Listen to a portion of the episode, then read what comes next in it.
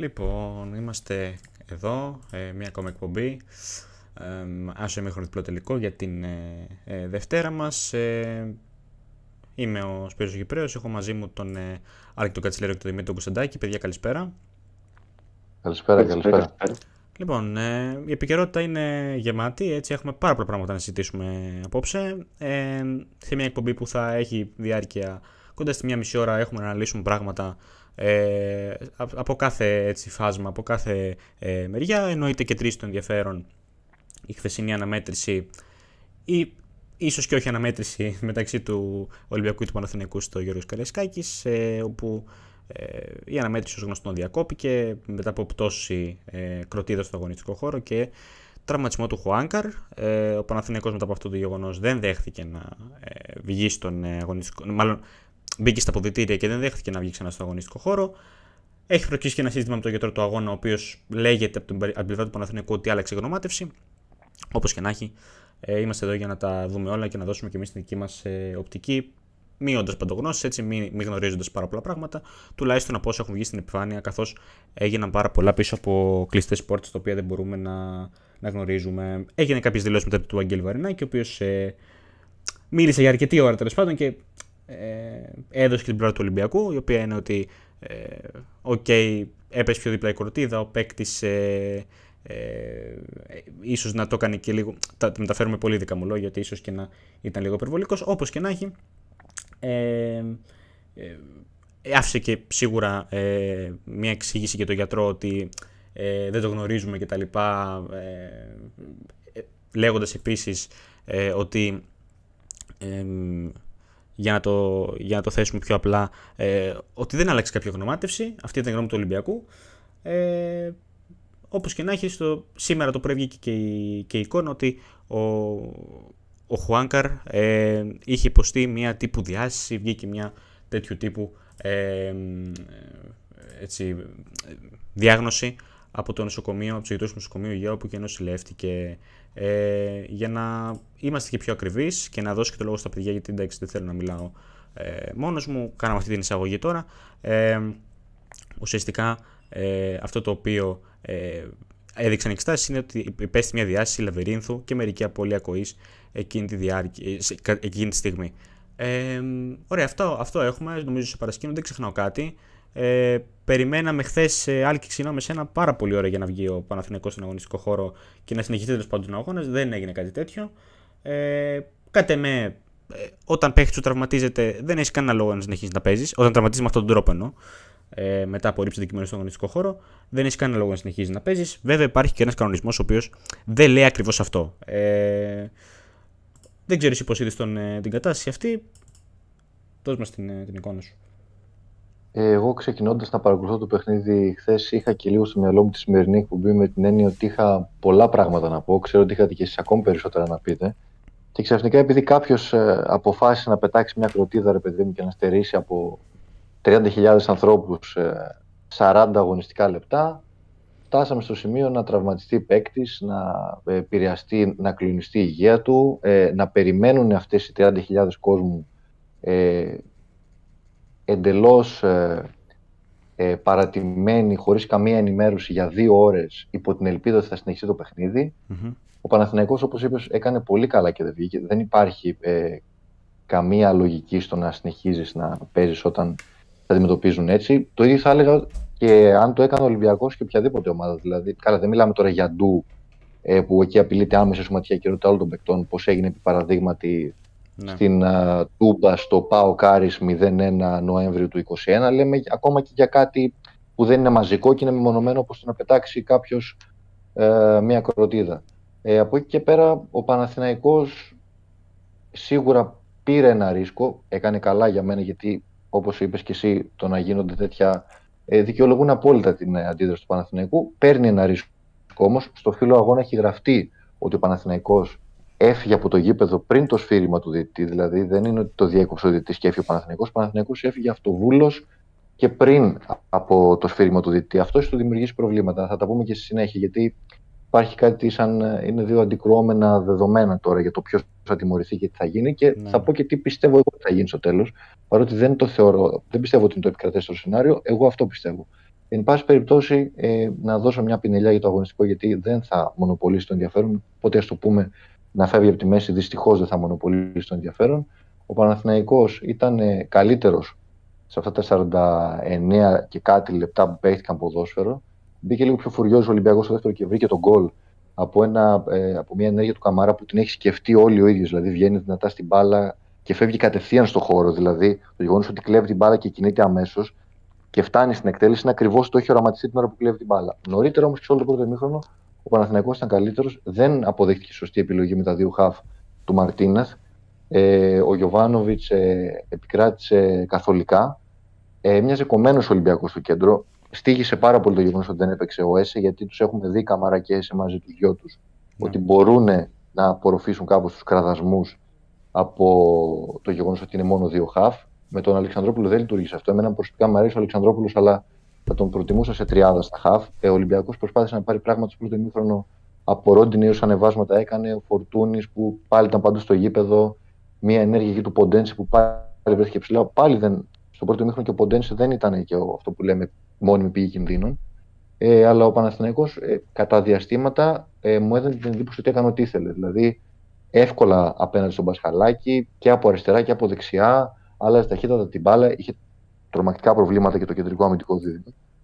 Ε, το περιμέναμε. Mm-hmm. Και νομίζω ότι ε, δεν ξέρω τι θα γινόταν γιατί το 1-1 άλλαξε εντελώς τις ισορροπίες και στο σημείο που μπήκε στην έναρξη του ημιχρόνου. Αλλά όσον αφορά το ποιος ήταν καλύτερος, σε αυτό ε, εγώ θα έδινα ψήφο στον Παναθηναϊκό. Ναι, και εγώ προσωπικά έχω την ίδια, την ίδια εικόνα. Ε, δεν, ε, ε, εντάξει, υπάρχει βέβαια και μια οπτική που λέει ότι ρε παιδί μου, μετά τον γκολ, ίσως ο Ολυμπιακός να έπαιρνε. Είναι τα, τα what if τα λεγόμενα.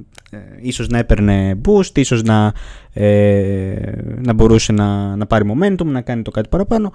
Εντάξει, αυτό δεν μπορείς να το ξέρεις, γιατί ο αγώνας φυσικά ε, διακόπηκε. Δημήτρη; Ε, ξέρεις, ναι, ξέρεις ναι. γιατί το, ε, να πω ένα λεπτό αυτό για να μην το ξεχάσω. Ξέρεις γιατί το ξέρουμε αυτό. Όχι από την Ελλάδα, από τα ευρωπαϊκά παιχνίδια. Όσε φορές έχει σοφαρίσει ο Ολυμπιακός, ευρισκόμενος πίσω στο σκορ π.χ. Ε, και του δίνει αυτή την ορμή ο κόσμος. Πόσες ναι. φορές ο Ολυμπιακός ανοίγει το σκορ, π.χ. με Ατλέτικο λέω εγώ τώρα, ή με την ε, Juventus, ή, ή με την Arsenal, ή με την Dortmund ή δέχεται τον κόλ της Σοφάρης, πώς είχε γίνει τότε με τον Λεβαντόφσκι, αν δεν κάνω λάθος, του δίνει την ορμή ο κόσμος. Ναι, κατάλαβα. Γιατί δεν υπάρχει ε, αυτό το, το ελληνικό. Γιατί ξέρουμε ότι αν γίνει αυτό στην Ευρώπη, οι ομάδες θα έχουν τεράστια τιμωρία. Ναι, σωστά. Ε, ωραία, Δημήτρη, να μας δώσει και εσύ μια οπτική. Καταρχάς για το μη αγωνιστικό, γιατί δυστυχώς ή ευτυχώς, δυστυχώς μάλλον, ε, αυτό μονοπόλησε το, το ενδιαφέρον. Ε, τι, τι εικόνες αποκόμισε, και τι, τι πρέπει από εδώ και πέρα να, ε, να πραχθεί πιστεύεις για να αποφευθούν σαν τέτοια, τέτοια γεγονότα έτσι. Ε, εγώ το πιο βασικό πράγμα που θέλω να σχολιάσω το οποίο δεν το έχω ακούσει πάρα πολύ έντονο το, από χθες είναι ότι δεν υπήρξε σωστός έλεγχος ώστε στο γήπεδο ώστε να μην περάσει κροτίδα μέσα στον αγωνιστικό χώρο και αυτός που την είχε στην κατοχή του να μην μπει μέσα στο γήπεδο να εξηγήσουμε τα βασικά, γιατί είναι, είναι ένα γεγονός αυτό. Έπρεπε οι security να είναι εκεί και να αποτρέψουν ένα τέτοιο άνθρωπο να μπει μέσα στο γήπεδο. Ναι. Στη συνέχεια, να πω ότι ο ίδιος Ολυμπιακός, ο κόσμος του Ολυμπιακού ουσιαστικά, μόνος του διέλυσε την ομάδα του, γιατί όπως είπαμε, ο Ολυμπιακός θα πήρε ψυχολογία με το γκολ που δέχτηκε και στα καπάκια ο κόσμος έριξε την κροτίδα με αποτέλεσμα αυτή την ψυχολογία που έχει η ομάδα του να τη διαλυσει Γιατί ε, πραγματικά σε όλο το παιχνίδι, όπως είπαμε, ο Παναθηναϊκός ήταν αυτός που είχε, ήταν καλύτερος. Και εκεί που πήγε ο Ολυμπιακός κάτι να δείξει και να ανατρέψει κάπως, να έχει αυτός πλέον το δεύτερο μήχρονο δικό του, ο κόσμος αποφάσισε να το διαλύσει αυτό που για μένα δεν, δεν ξέρω τι πρέπει να σχολιάσω πάνω σε αυτό. Ναι. Γενικά είναι πάρα πολύ άσχημο να βλέπουμε κάθε χρόνο εντάξει, όχι τέτοια περιστατικά, αλλά άσχημα περιστατικά στο πρωτάθλημά μας. Το οποίο να μας κάνει κάθε χρόνο κατηλούμε στα δικαστήρια. Και θα ήθελα επιτέλου κάποια στιγμή να σοβαρευτούμε και να υπάρχει καλύτερος έλεγχος στα γήπεδα, ώστε τέτοιοι άνθρωποι να μένουν εκτός από αυτά. Γιατί ναι. αυτή είναι ουσιαστικά που κάνουν την αρχή για να είναι πιο άσχημο το, το πρωτάθλημά μας, να το πω έτσι. Ναι. Και σαν τελευταίο είναι ότι ναι. τα derby γενικά μιας χώρας είναι αυτά που για μένα είναι η εικόνα που να παρουσιάζουμε στο εξωτερικό σαν διαφήμιση για το πρωτάθλημά μας. Σαν το πρωτάθλημα της χώρας μας. Αν είναι αυτή η εικόνα που θέλουμε να δείχνουμε στο εξωτερικό, εντάξει, μπράβο μας θα πω εγώ.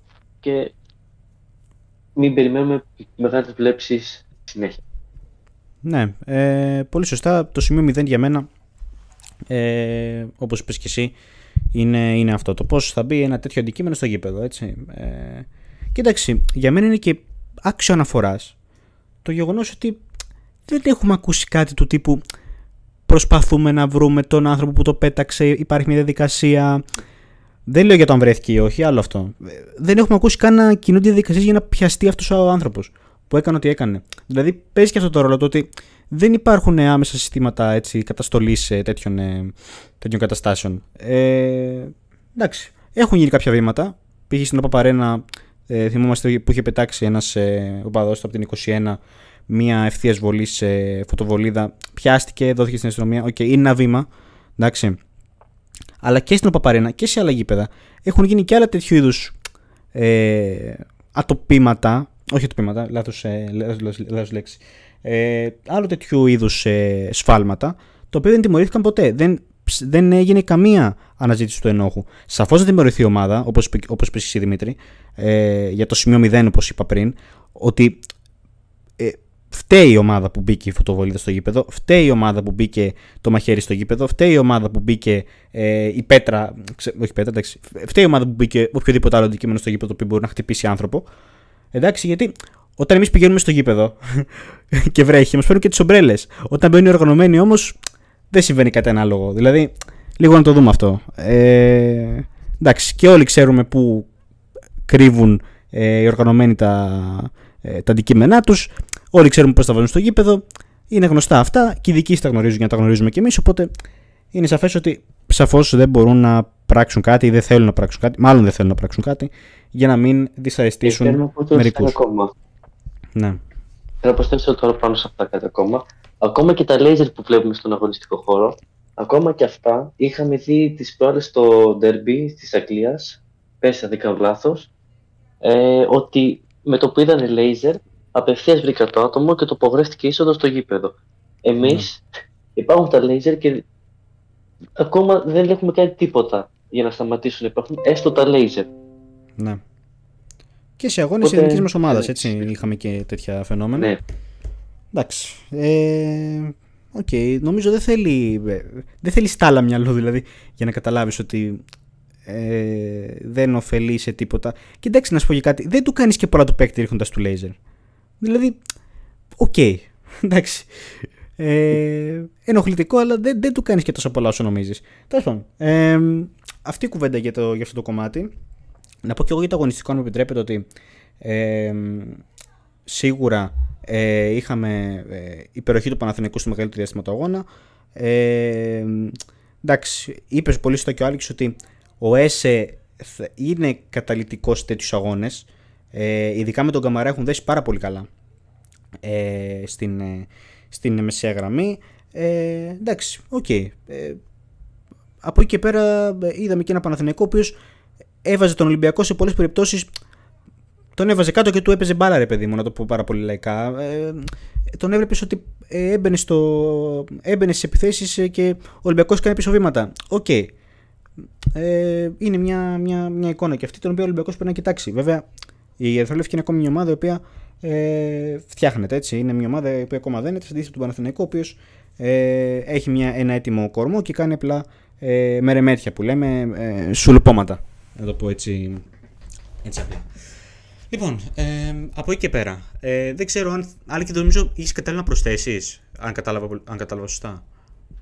Ναι, ε, επειδή γίνεται, ξέρεις, λόγος για το ότι θα φανεί από τις δικαστικές αίθουσες το τι μέλη γενέστε, ε, έχουν και οι δύο αιώνιοι νομικά επιχειρήματα, αλλά έχουν και νομικά τροτά σημεία, αν μπορώ να το πω έτσι. Και Αν βέβαια. Ναι, ακριβώς. Δηλαδή, ο Ολυμπιακός κινδυνεύει να δεχθεί τιμωρία που θα είναι αφαίρεση βαθμών και χρηματικό πρόστιμο γιατί με δική του υπετιότητα διακόπτει το παιχνιδι ε, εφόσον όντως ο Χουάνκαρ είχε ε, διάσει λαβυρίνθου και ήλιγκο και μειωμένη ακοή και όλα αυτά που επιφέρει το να έχεις πρόβλημα στο λαβύρινθό σου ε, και μειωμένη ισορροπία γιατί και σε αυτό παίζει ρόλο. Ε, από την άλλη ο Παναθηναϊκός κινδυνεύει γιατί έφυγε από το γήπεδο πριν σφυρίξει ο διαιτητής, mm-hmm. αυτοβούλος, χωρίς να υπάρχει κάποια ε, εντολή από τον διαιτητή, γιατί μόνο ο διαιτητής αποφασίζει την ε, διακοπή του αγώνα, δεν μπορεί να πει μια ομάδα φεύγω, χωρίς να έχει κυρώσεις. Το ηθικό κομμάτι είναι άλλο. Εγώ συμφωνώ. Μιλάμε όμως για το, για το κομμάτι των κανονισμών.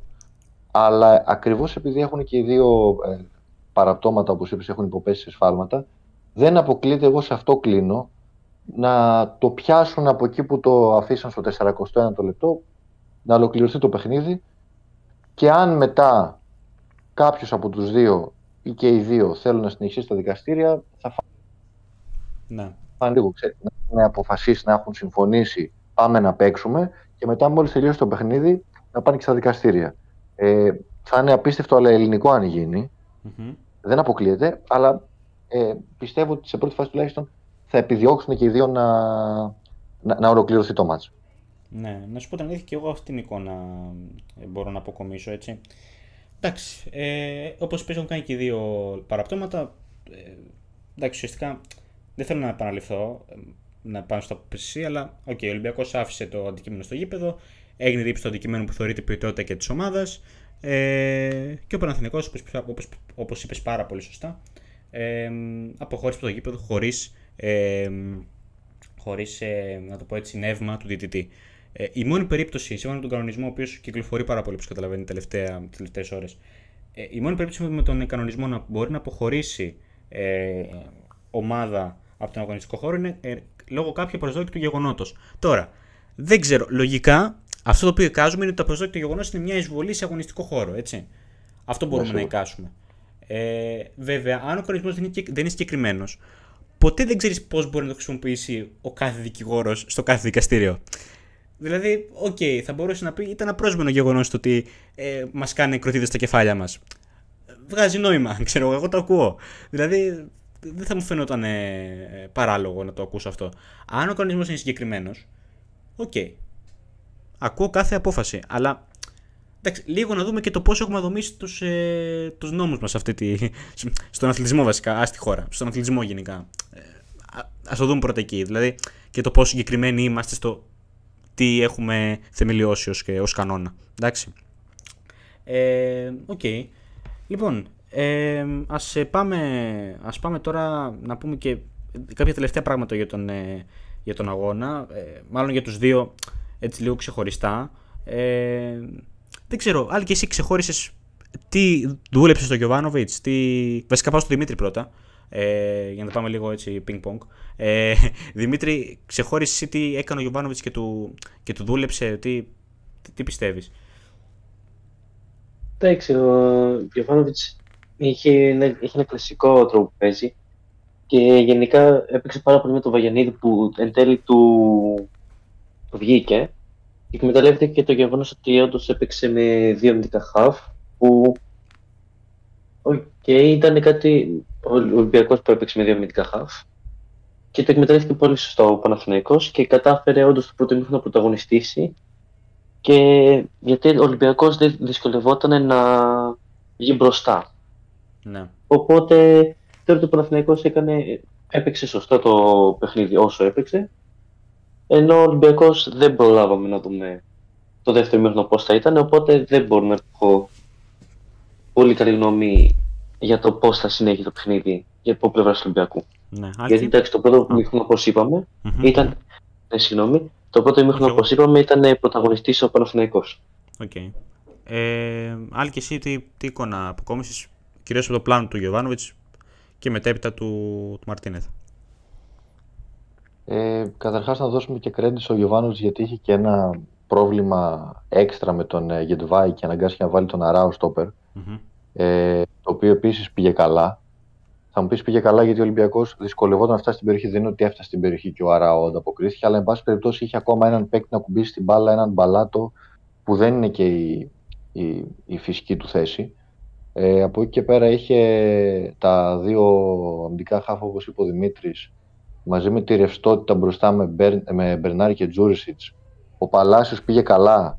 Ε, προσπάθησε όσο μπόρεσε να επιτηρήσει και λίγο τον ε, Ρόντινεϊ και από την άλλη, ξέρεις, όταν βάζει και τον Παλάσιος πάνω στο Ρόντινεϊ, είναι και ο Ρόντινεϊ λίγο πιο...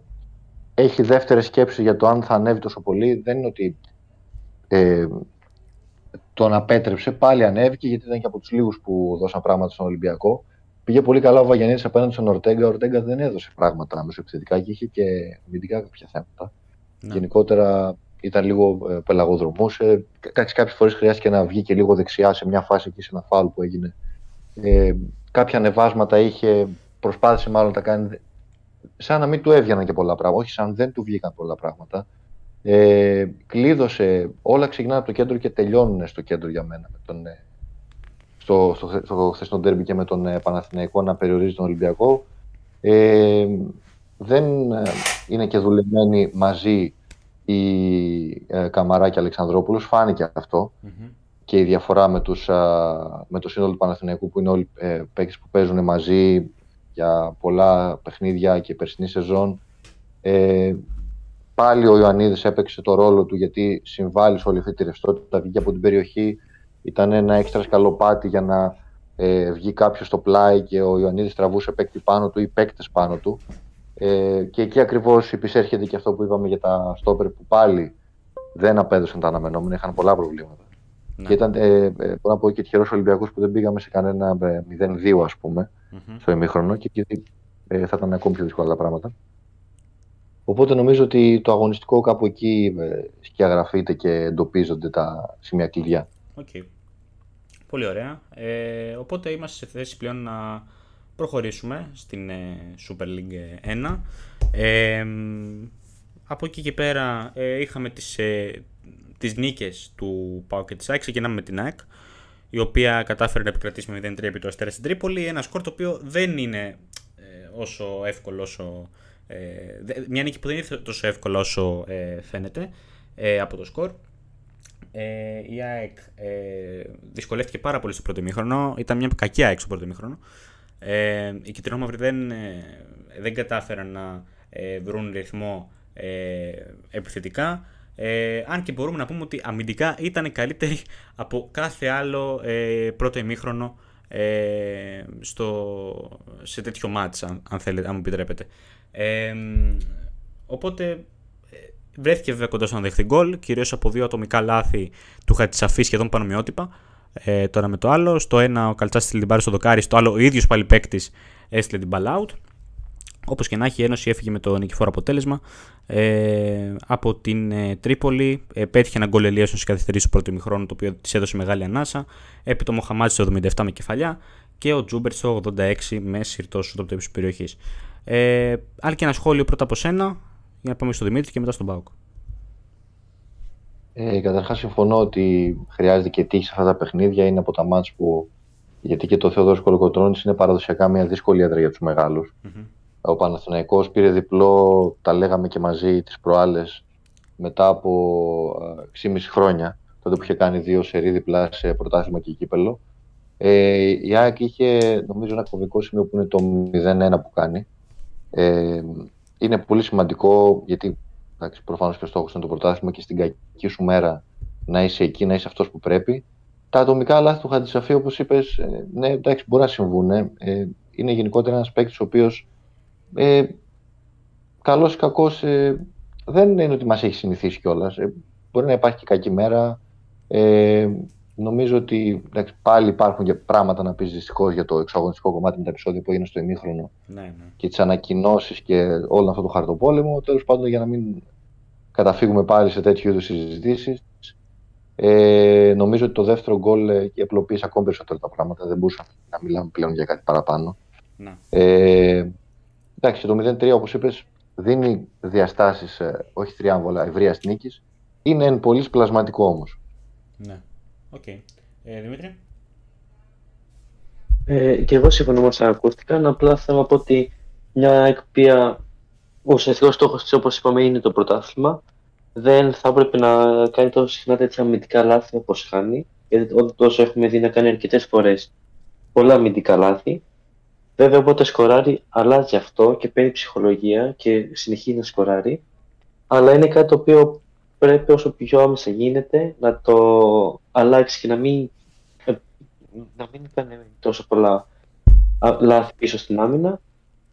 Γιατί αλλιώς, άμα θέλει πρωτάθλημα, αυτό δεν θα έρθει με αυτόν τον τρόπο. Ναι. Ε, προχωράμε στον ε, Πάοκ, ο οποίος επικράτησε με 3-0 επί του ατρωμίτου στο γήπεδο της Τούμπας. Ε, Ένας ε, αγώνας και αυτός. Ε, με 2-0, με συγχωρείτε. Με 2-0 ατρωμίτου στο γήπεδο της ε, ε, Τούμπας. Δύο γκολ του Οσντόεφ. Ο χαφ του κεφάλαιου ήταν ο πρωταγωνιστής. Ε, εντάξει, αφήνω το, την μπάλα σε εσάς, αλλά και πρώτα ένα σχόλιο δικό σου, όσο, όσο μπορείς σύντομο για να προχωρήσουμε και στα υπόλοιπα μάτς. Ε, νομίζω ότι ο Πάουκ ε, είχε ένα από τα πιο εύκολα ε, παιχνίδια που θα έχει φέτος. Ε, δείχνει ε, όσο περνάει ο χρόνος όλο και πιο έτοιμος. Δεν υπήρχε κάποια αντίδραση από τον Ατρόμητο τόσο αξιοσημείωτη, όχι μόνο από τις τελικές που είναι 26, αλλά 20 εναντίον 6, αλλά και από τα 6 γκολς που είναι 1,4 έναντι 0,6. Ο Σδόεφ ανεβαίνει, ε, θα είναι ένα από τα σημεία αναφοράς στον Πάοκ. Νομίζω ότι ο Πάοκ είναι και από τους κερδισμένους της χθεσινής αγωνιστικής. Ο Λουτσέσκου βλέποντας τα όσα έγινε στο Καραϊσκάκι. Στο Καραϊσκάκι στρίβει και λίγο τα χέρια του. Ναι. Ε, ε, πηγαίνει με καλή ψυχολογία ο Πάοκ στο, στο ντέρμπι με την ΑΕΚ. Δεν είναι, ε, είναι ακριβώς αυτό που θέλει ο Λουτσέσκου. Ότι δεν έχει ο Πάοκ τα φώτα πάνω του όπως θα έχουν οι άλλοι τρεις. Είναι το τέταρτο φαβορή για το πρωτάθλημα. Αλλά νομίζω εκεί κρύβεται και η δύναμή του. Είναι, δουλεύει αθόρυβα, βελτιώνεται αργά αλλά σταθερά και θα μας απασχολήσει πολύ στη χρονιά ο Πάκου. Πιστεύω, το, το είχα πει ε, από την αρχή της χρονιάς, το ξαναείπα και πριν του μας με την Ελσίνκη. Ε, δεν ξέρω αν θα καταφέρει να τα συνδυάσει Ευρώπη και πρωταθλητισμό, γιατί όταν έκανε εκείνη την πορεία με το ΑΕΤ πρωτάθλημα φάνηκε ότι λίγο επίτηδες αφήνει την πορεία στην Ευρώπη. Αλλά, εν πάση περιπτώσει, νομίζω ότι ο Πάοκ έχει πολλά περιθώρια βελτίωσης, αλλά είναι σε πολύ καλό δρόμο. Ναι. Θα μιλήσουμε και για, και για Ευρώπη σε λίγο. Δημήτρη, και πώ ένα σχόλιο. Ναι, ε, ε, καταρχάς ο Πάοκ όντως έπαιξε. Δεν έπαιξε το καλύτερο ποδόσφαιρο που θα μπορούσε, αλλά ο Σντόφ ήταν εκεί πέρα για να σώσει την κατάσταση.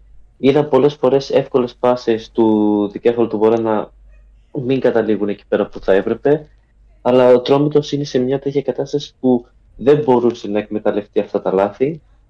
Εγώ κάτι άλλο που θέλω να τονίσω, το οποίο δεν έχει ακουστεί πάρα πολύ, είναι ότι δεν μ' το γεγονός ότι δεν υπήρχε ούτε ένας Έλληνας στο βασικό σχήμα του ΠΑΟΚ. Ναι. Αλλά εντάξει, μπορώ να καταλάβω το γιατί έγινε, γιατί ο Σταντέλια Κουλιαράκη και λοιπά μπορεί να τους ξεκουράσει για το μεσοδόματο παιχνίδι αλλά εντάξει, είναι κάτι που εμένα δεν μου άρεσε πάρα πολύ να το πω έτσι και ήθελα να το σχολιάσω. Okay. Λοιπόν, ε, για τους υπόλοιπους αγώνες, την Παρασκευή ξεκίνησε η Super League. Όλα τα μεγάλα πρωταθλήματα ξεκινάνε, παιδιά, από την Παρασκευή. Έτσι ήθιστε. Ε, λοιπόν, ε, η Λαμία επικράτησε του Παζιάννα με 2-1. Ε, την Παρασκευή. Το Σάββατο είχαμε την ε, αρχικά φυσικά την αναμέτρηση του Πανετολικού με το Βόλο με τους ε, να επικρατούν με 2-0. Ε, σκόρερ ήταν η Λιάβας και Ντουάρτε. Ε, ένας Βόλος ο οποίος δεν εντυπωσιάζει μέχρι, μέχρι τώρα. Ο Άρης πήρε την νίκη επί του Πανσεραϊκού με γκολ στα χασομέρια με κεφαλαίο του Φαμπιάνο στο 90 ε, με έναν σούπερ ε, Σουλιμάνο θα πω εγώ. Όχι επειδή έβγαλε την assist, αλλά επειδή προσπάθησε πάρα μα πάρα πολύ ε, στον αγώνα να φέρει το, το τρίποντο στον, ε, στον Άρη. Χαρακτηριστικό είναι το hit map μάλιστα. Όχι ότι λέει από μόνο του κάτι, αλλά λέει κάτι ε, το heat map του, του παίκτη, το οποίο ήταν, ο οποίος ήταν παντού, δηλαδή στην κυριολεξία. Λοιπόν, ε, αυτά για το Σάββατο στη Super League και εννοείται την Κυριακή ξεκινάει, ξεκίνησε η αγωνιστική ε, με τον αγώνα της ε, ΑΕΚ με τον Αστέρα στην Τρίπολη. Ε, επικράτησε όπως είπαμε η ΑΕΚ 0-3. Η Κυφυσιά με τον Όφη 0-0, ένας αγώνας που με προσωπικά μου απογοήτευσε, μπορώ να πω. Ε, Καθώς ε, εντάξει, μας έχει συνηθίσει λίγο η Κυφυσιά στο να δίνει λίγο θέαμα και εκείνη ε, στο γήπεδο της, λίγη κάτι σοφαρή στο τέλος κτλ. Και ο, το ίδιο εννοείται είναι μια ομάδα που είναι πολύ καλά δομημένη, αλλά δεν είδαμε αυτό που περιμέναμε. Το Πάο Κατρόμητος 2-0 όπως προαναφέραμε και το Ολυμπιακός Παναθηναϊκός που, αν, που ε, με συγχωρείτε, ε, προσωρινός. Ε, προσωρινός, διακόπηκε μέχρι να δούμε τι θα γίνει στην, ε, ε, στην, ε, στις δικαστικές απο, αποφάσεις. Λοιπόν, ε, πάμε σε ένα γρήγορο διάλειμμα και επιστρέφουμε με ε, Champions League, ε, ευρωπαϊκά πρωταθλήματα ε, και πολλά πολλά ακόμα.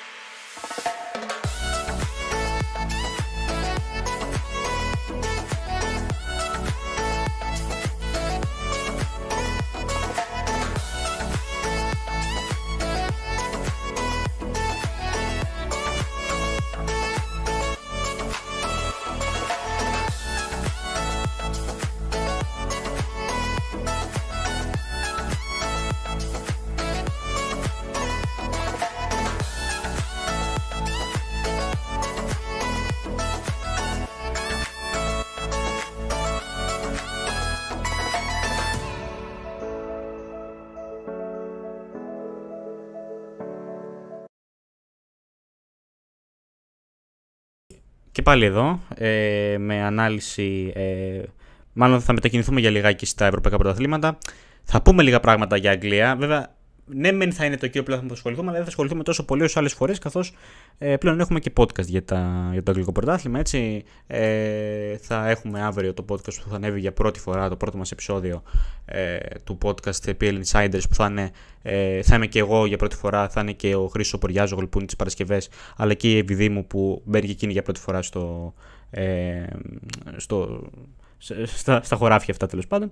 Ε, λοιπόν, Ξεκινάμε με την Premier League. Ε, εντάξει, σίγουρα παιδιά κέντρισε το ενδιαφέρον το Chelsea Arsenal. Έτσι. Μια Chelsea που προηγήθηκε ε, με σκορ 2-0.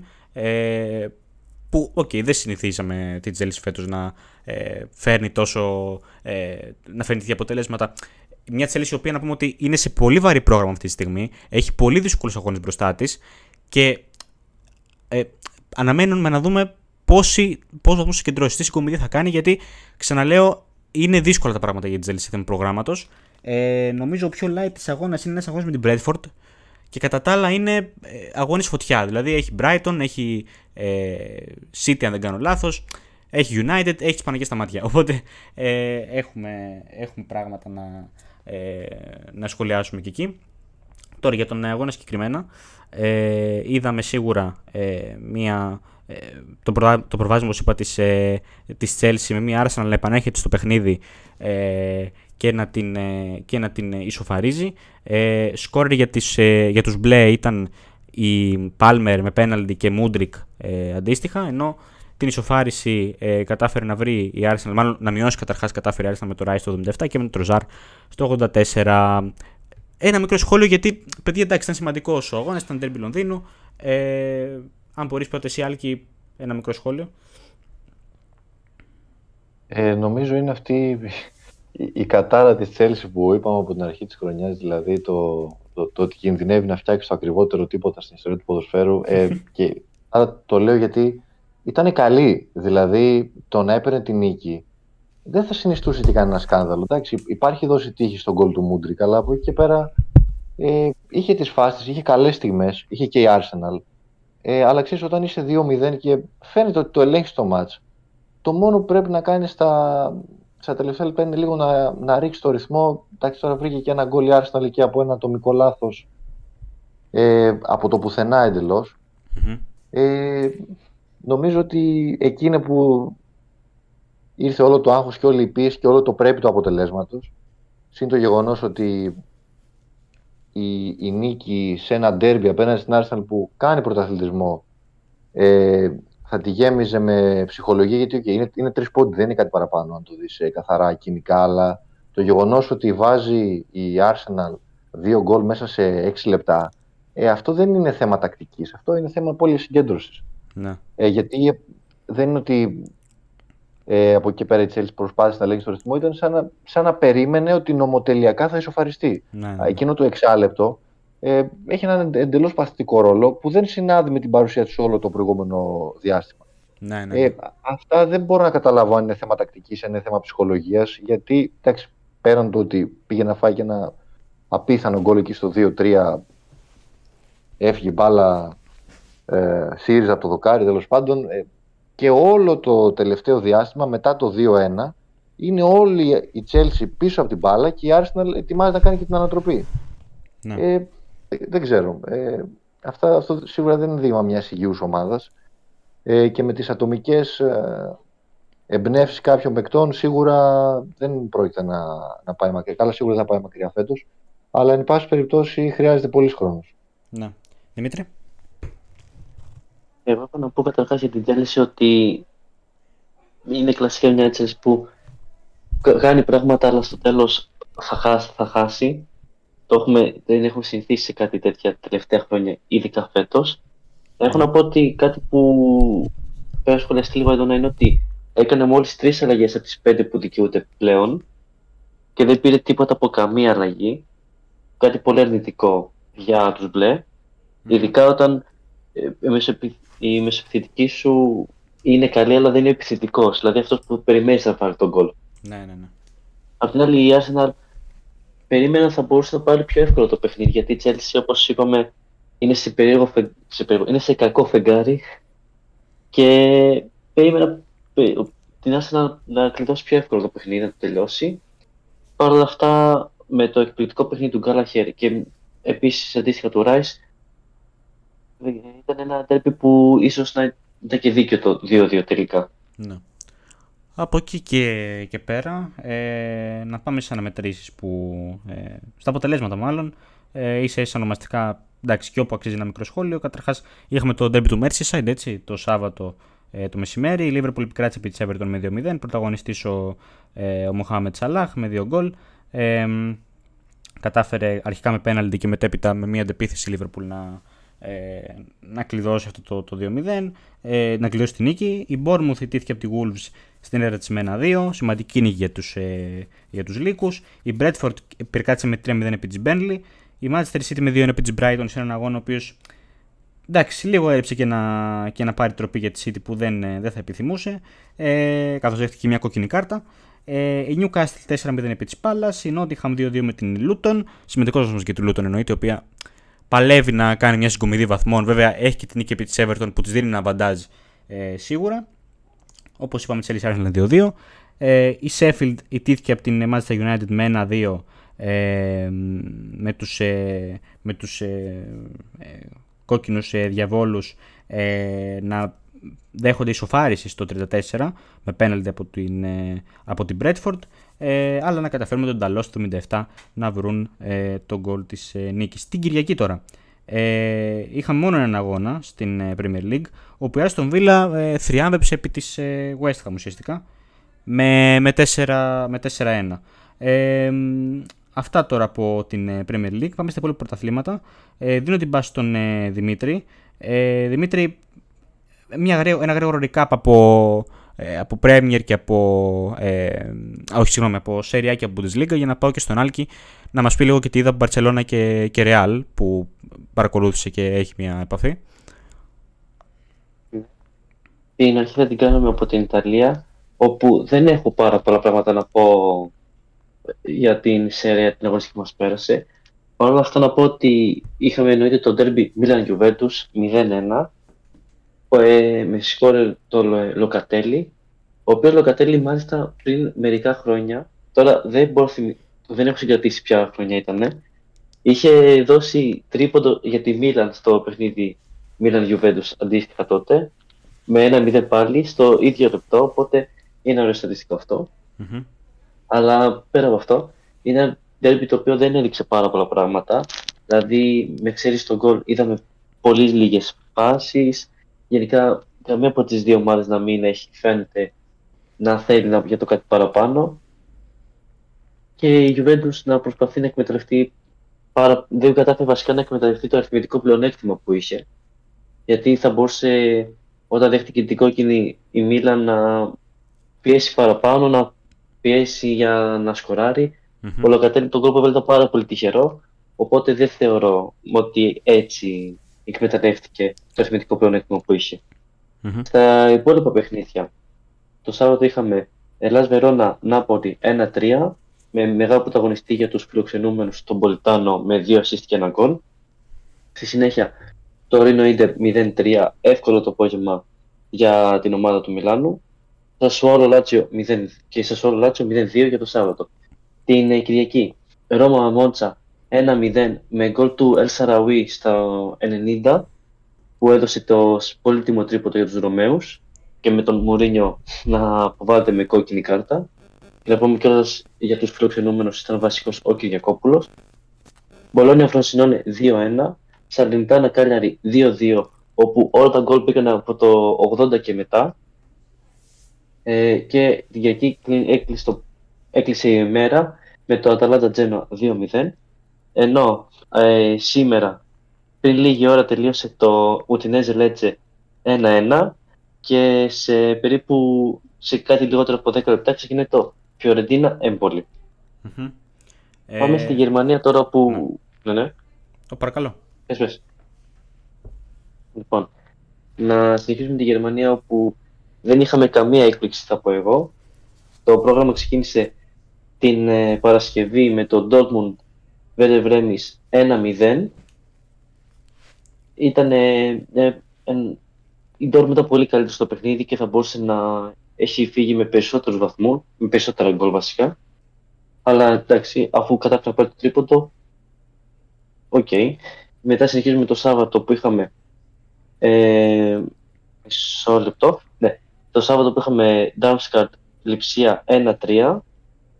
Ε, μετά στη συνέχεια Freiburg Bochum 2-1. Hoffenheim Eintracht 1-3. Όπου η Eintracht η αντίπαλος του ΠΑΟΚ στο ε, Conference League έδειξε, έκανε μια πολύ καλή εμφάνιση εκτός έδρας σε μια δύσκολη έδρα. Στη συνέχεια, Union Stuttgart 0-3.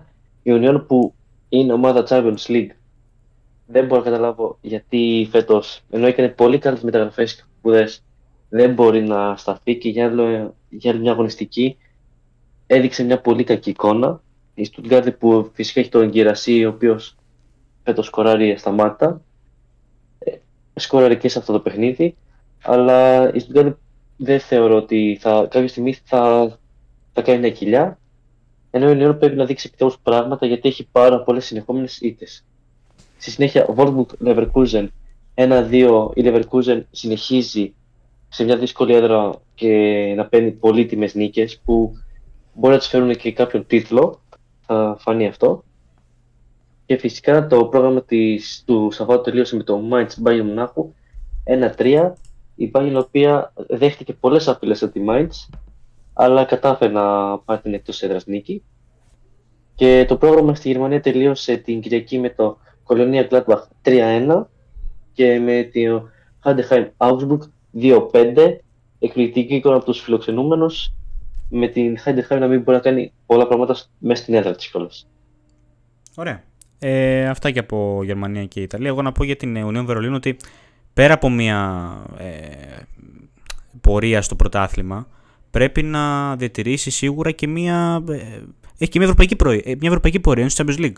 Έτσι. Δηλαδή ε, πρέπει λίγο να, ε, να, αν θέλει να συνεχίσει με κάποιο τρόπο σε ευρωπαϊκή διοργάνωση, να βάλει τα δυνατά της. Λοιπόν, Άλκη, ε, στη La Liga είχαμε δύο δυνατά μάτς ουσιαστικά.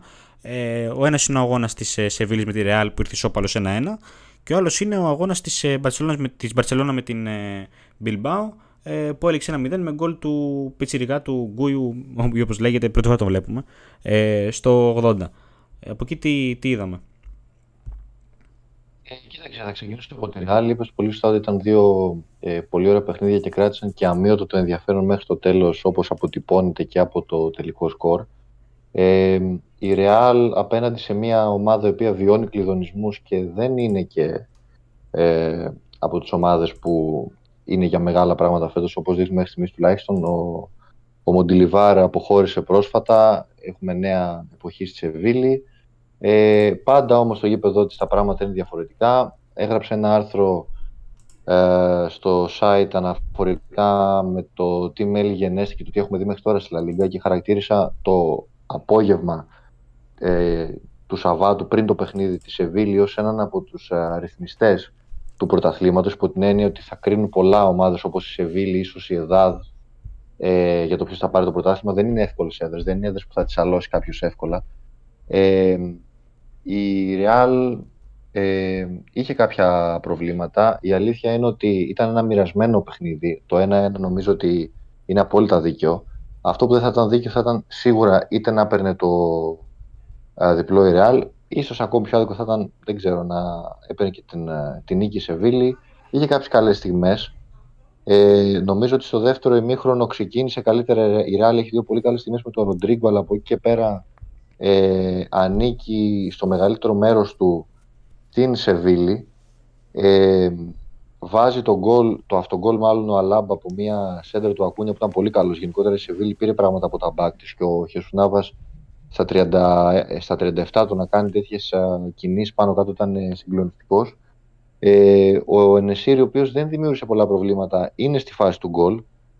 Ε, Εκεί δηλαδή που έμεινε με τον Αλάμπα και αυτός κινείται προς την μπάλα και αναγκάζει τον Αλάμπα ουσιαστικά να την βρει και ο Κεπά δεν είχε απάντηση. Και επειδή αυτό είναι το ποδόσφαιρο, στην αμέσως επόμενη φάση πιάνει κεφαλιά ο Καρβαχάλ από τον Ενεσίρ που τον μαρκάρει, που δεν έχει πάει και πολύ φανατικά βέβαια στη φάση, αλλά λες και την ώρα να προηγήσει επί της Ρεάλ, να έχει τα χίλια προβλήματα στη σεζόν και να σου βάλει γκολ από κεφαλιά ο Καρβαχάλ από στατική φάση. Ναι. Εντάξει. Ε, από εκεί και πέρα πάλι όμως, ε, στο τελευταίο δεκάλεπτο η Σεβίλη σε αντίθεση με το πρώτο ημίχρονο που είχε κάποιες καλούτσικες στιγμές, αλλά βέβαια είχε και την τύχη να μην μείνει πίσω στο σκορ ε, για χιλιοστάκι με τον γκολ του Βαλβέρδε, με το γκολ που ακυρώθηκε. Ε, πάλι και μετά τον γκολ της Σοφάρης έμεινε ψηλά η Σεβίλη. Ε, είχε μια πολύ καλή στιγμή με τον Ράμος, είχε και ακόμη μια με τον ε, Ράκιτιτς. Ε, γενικότερα δεν το φοβήθηκε ούτε έμεινε πίσω. Το αντίθετο από αυτό που έκανε η Chelsea πριν που λέγαμε με την Arsenal και εδώ υπάρχει και επίσης μεγάλη διαφορά δυναμικής. Η Real είχε μια ευκαιρία σε ένα α, σημείο στην τελευταία φάση του αγώνα στο 97 που ήταν ε, από έναν ύπαρκτο φάουλ. Δηλαδή έχει μπει ο Λαμέλα, κάνει ένα τάκλινγκ στον Bellingham, βρίσκει καθαρά την μπάλα και δίνει τη φάουλ. Εν πάση περιπτώσει, αυτή είναι η τελευταία φάση του αγώνα. Νομίζω ένα δίκαιο αποτέλεσμα, ένα, μοιρα, ένα μοιρασμένο παιχνίδι, αλλά ένα ωραίο παιχνίδι. Mm-hmm. Και να περάσουμε και λίγο στην Παρσελώνα, η οποία το έχουμε ξαναπεί, δεν γίνεται να μην καρδιοχτυπήσει τους οπαδούς. Στην Παρσελώνα είναι. Τώρα βέβαια έχει και ένα λόγο παραπάνω, έχει μια δικαιολογία παραπάνω, οι τραυματισμοί είναι πολλοί. Ε, ο Τσάβη πήγε σε μια ενδεκάδα ανάγκης, ε, έπαιξε ο, ο Ινίγκο Μαρτίνο, ο οποίος μέχρι τώρα έχει 92 λεπτά όλα και όλο το πρωτάθλημα, έπαιξε βασικός. Ε, έπαιξε ο Φερμίν Λόπες βασικός, ο Φεράν Τόρε βασικός. Καταλαβαίνουμε ότι είναι παίκτες οι οποίοι δεν προορίζονται ε, για βασική. Έπαιξε και ο Φέληξ κορυφή σε, μια, σε ένα ρευστό σχήμα τέλος πάντων, γιατί ούτε ο Τόρες είναι extreme, είναι δεύτερο φόρ.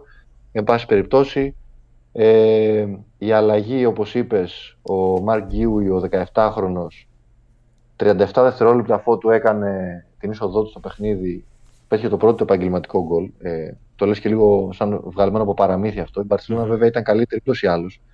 Ε, αποτυπώνεται και από τα expected goals αυτό και από την γενικότερη παρουσία. Η Bilbao με τον ε, Νιάκη Williams και τον Νίκο Williams προσπάθησε να εκμεταλλευτεί την ταχύτητά τους, την ποιότητά τους, να πάει στο ένας με έναν, ναι. να βρει χώρο όπου μπορούσε. Γιατί okay, η Μπαρσελόνα και την κατοχή θα πάρει και ψηλά στο γήπεδο θα είναι.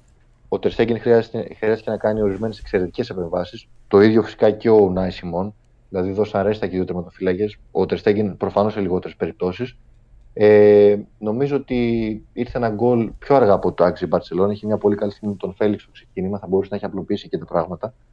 Ε, αλλά νομίζω ότι πήρε αυτό που δικαιωματικά της άξιζε ε, γιατί είχε την πρωτοβουλία των κινήσεων, είχε τις ευκαιρίες και είχε και καλές ευκαιρίες ναι. ε, για να πάρει το παιχνίδι.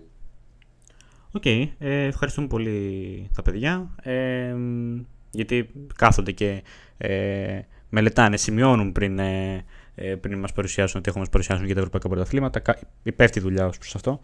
Ε, το μόνο σίγουρο. Τώρα, ε, πάμε παρακάτω. Ε, έχουμε λίγο χρόνο έως... Εντάξει, έχουμε αρκετό χρόνο μπορώ να πω για να μιλήσουμε λίγο για τις ευρωπαϊκές αναμετρήσεις της εβδομάδας. Ε, Θα ξεκινήσουμε λίγο πιο σύντομα με, με αυτές του Champions League ε, που ε, μας κεντρίζουν το ενδιαφέρον. Πρώτα θα αναφέρουμε ε, όλες τις αναμετρήσεις ε, ονομαστικά. Την τρίτη μπορώ να πω ότι δύο αναμετρήσεις είναι που προσωπικά εμένα μου, μου κεντρίζουν το, το ενδιαφέρον και την προσοχή. Ε, μία από αυτές είναι αυτή με, της, της με, με την Arsenal.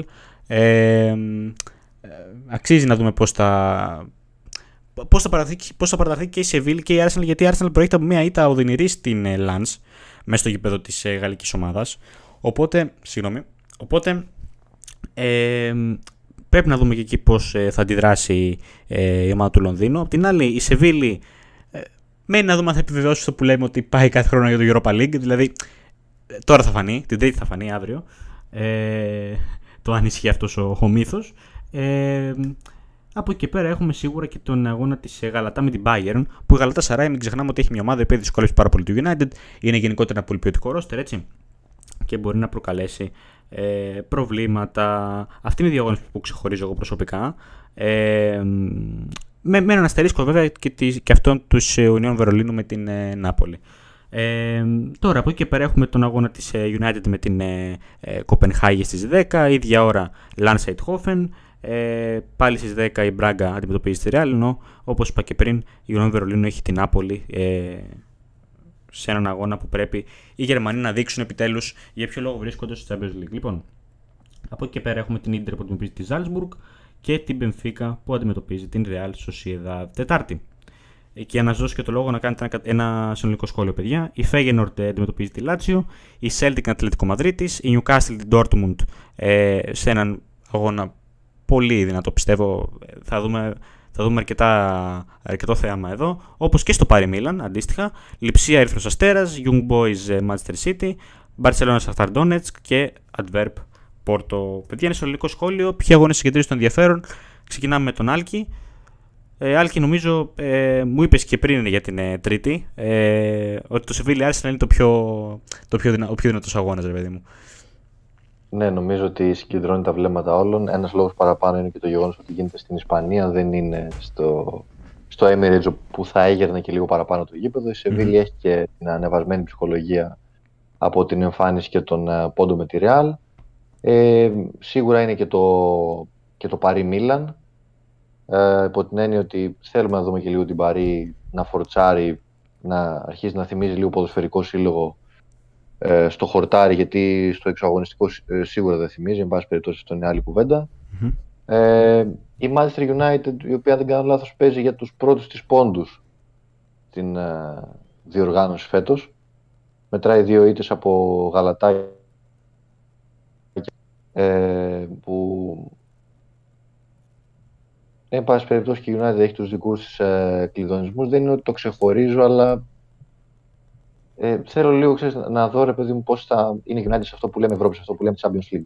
Η Αγγλία είναι μια ξεχωριστή ιστορία, έχει τα δικά της προβλήματα. Ο Σάντσο, από ό,τι ακούγεται, να πούμε και κάτι εξωαγωνιστικό, μάλλον φεύγει τον ιανουαριο Ε, θα πρέπει και αυτή να βρει ρυθμό σταδιακά όπως μπορεί, με αντιπάλους προφανώς χαμηλότερους ελληνικούς. Αλλά σίγουρα το Σεβίλη Arsenal και το Παρί Μίλαν είναι αυτά που ξεχωρίζουν. Ναι. Ε, Δημήτρη, ποια είναι η δικιά σου, η δικιά σου εικόνα; Εγώ από την Τρίτη ένας ακόμα αγώνας που ξεχωρίζω που δεν έχει αναφερθεί πάρα πολύ είναι τον Μπενφίκα Σοσιαδάδ, καθώς η Μπενφίκα ψάχνει επίσης πρώτους τρεις βαθμούς στη διοργάνωση και άμα η Σοσιαδάδ πάρει το, την εκτός έδρας νίκη, μάλλον αφήνει την Μπενφίκα εκτός συνέχειας. Mm-hmm. Και από Τετάρτη, όπως είπαμε, είναι φυσικά οι αγώνες Newcastle Dortmund και Paris Milan αλλά γενικά έχει ένα ενδιαφέρον όλοι οι αγώνες το πώς θα δούμε, γιατί δεν είναι απίθανο να δούμε κάποιες εκπλήξεις όπως το Feyenoord Lazio ή στο Celtic Atletico Madrid Πιστεύω ότι μπορούμε να δούμε κάποια περίεργη έκπληξη από το πουθενά μέσα στο διήμερο αυτό. Ναι. OK. Okay. Ε, λοιπόν, ε, πάμε τώρα στο Europa League που εκεί έχουμε και το μεγαλύτερο ενδιαφέρον λόγω των ελληνικών ομάδων. Βέβαια, πριν πάμε στις ελληνικές ομάδες, να πάμε ε, στο, ε, στις, στις υπόλοιπες ε, αναμετρήσεις. Έτσι. Ε, έχουμε ενδιαφέρουσες αναμετρήσεις και στο Europa League. Ε, το Europa League έχει ε, δυναμωθεί τα τελευταία, τα τελευταία χρόνια σε θέμα ε, επίπεδου αλλά και θεάματος που, που προσφέρει ε, πιστεύω.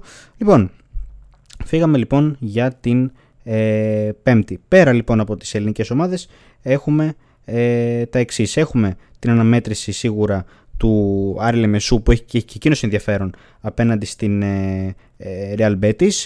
Μην ξεχνάμε ότι ο Άρης Μεσού κατάφερε να κερδίσει τη Rangers ε, στην προηγούμενη ε, αγωνιστική. Οπότε αξίζει να δούμε πώς θα πάει η Κυπριακή ομάδα. Τώρα πέρα από αυτό, ε, έχουμε την ε, αγώνα στον όμιλο του Ολυμπιακού, Μπάτσκα Τόπολα Φράιμπουργκ, στον όμιλο τη ΑΕΚ, Brighton Άγιαξ, ε, στον όμιλο του Παναθηναϊκού δεν υπάρχει αγώνας λόγω τη κατάστασης του Ισραήλ. Ε, ενώ για τους υπόλοιπους αγώνες, Πάρτα Πράγα Rangers 8 παρατέταρτο, ε, ίδια ώρα Ράκοβιτ και Στόκοβα ε, με Sporting. Ε, ε, Επίση μια αναμέτρηση που θα κεντρήσει τα βλέμματα ε, καθώς και είναι οι τρεις ομάδες, η Ράκοβι, η Sporting και η Αταλάντα που τις λες και διεκδικήτρες τέλος πάντων. Ε, από εκεί και πέρα, Liverpool αντιμετωπίζει τη Toulouse, το φαβορεί στοιχηματικά για την κατάκτηση. Ε, έχει ένα φαινομενικά εύκολο όμιλο. Φαίνεται πως από εκεί θα περάσει άνετα. Από εκεί και πέρα να δούμε πώ θα πάει και αυτό. Ε, συνεχίζω. Ε, η Σέριφ με τη Σερβέρτ στις 10. Η Ρώμη με τη Σλάβια Πράγα ίδια ώρα. Η Μόλντε με τη Χάικεν 8 παρατέρατο. Η Μπράγεν, η Μπάγεν Leverkusen με την Καραμπάκ 10 η ώρα. Ε, αυτά για το Europa League. Ε, και πάμε σιγά σιγά, πριν μιλήσουμε για τις ελληνικές ομάδες, ένα πολύ μικρό διάλειμμα για να επιστρέψουμε με ΑΕΚ, Ολυμπιακό, ε, Παναθηναϊκό, εννοείται και ΠΑΟΚ, ο οποίος θα παίξει το conference κόντρα στην ε, Aberdeen. Επανερχόμαστε.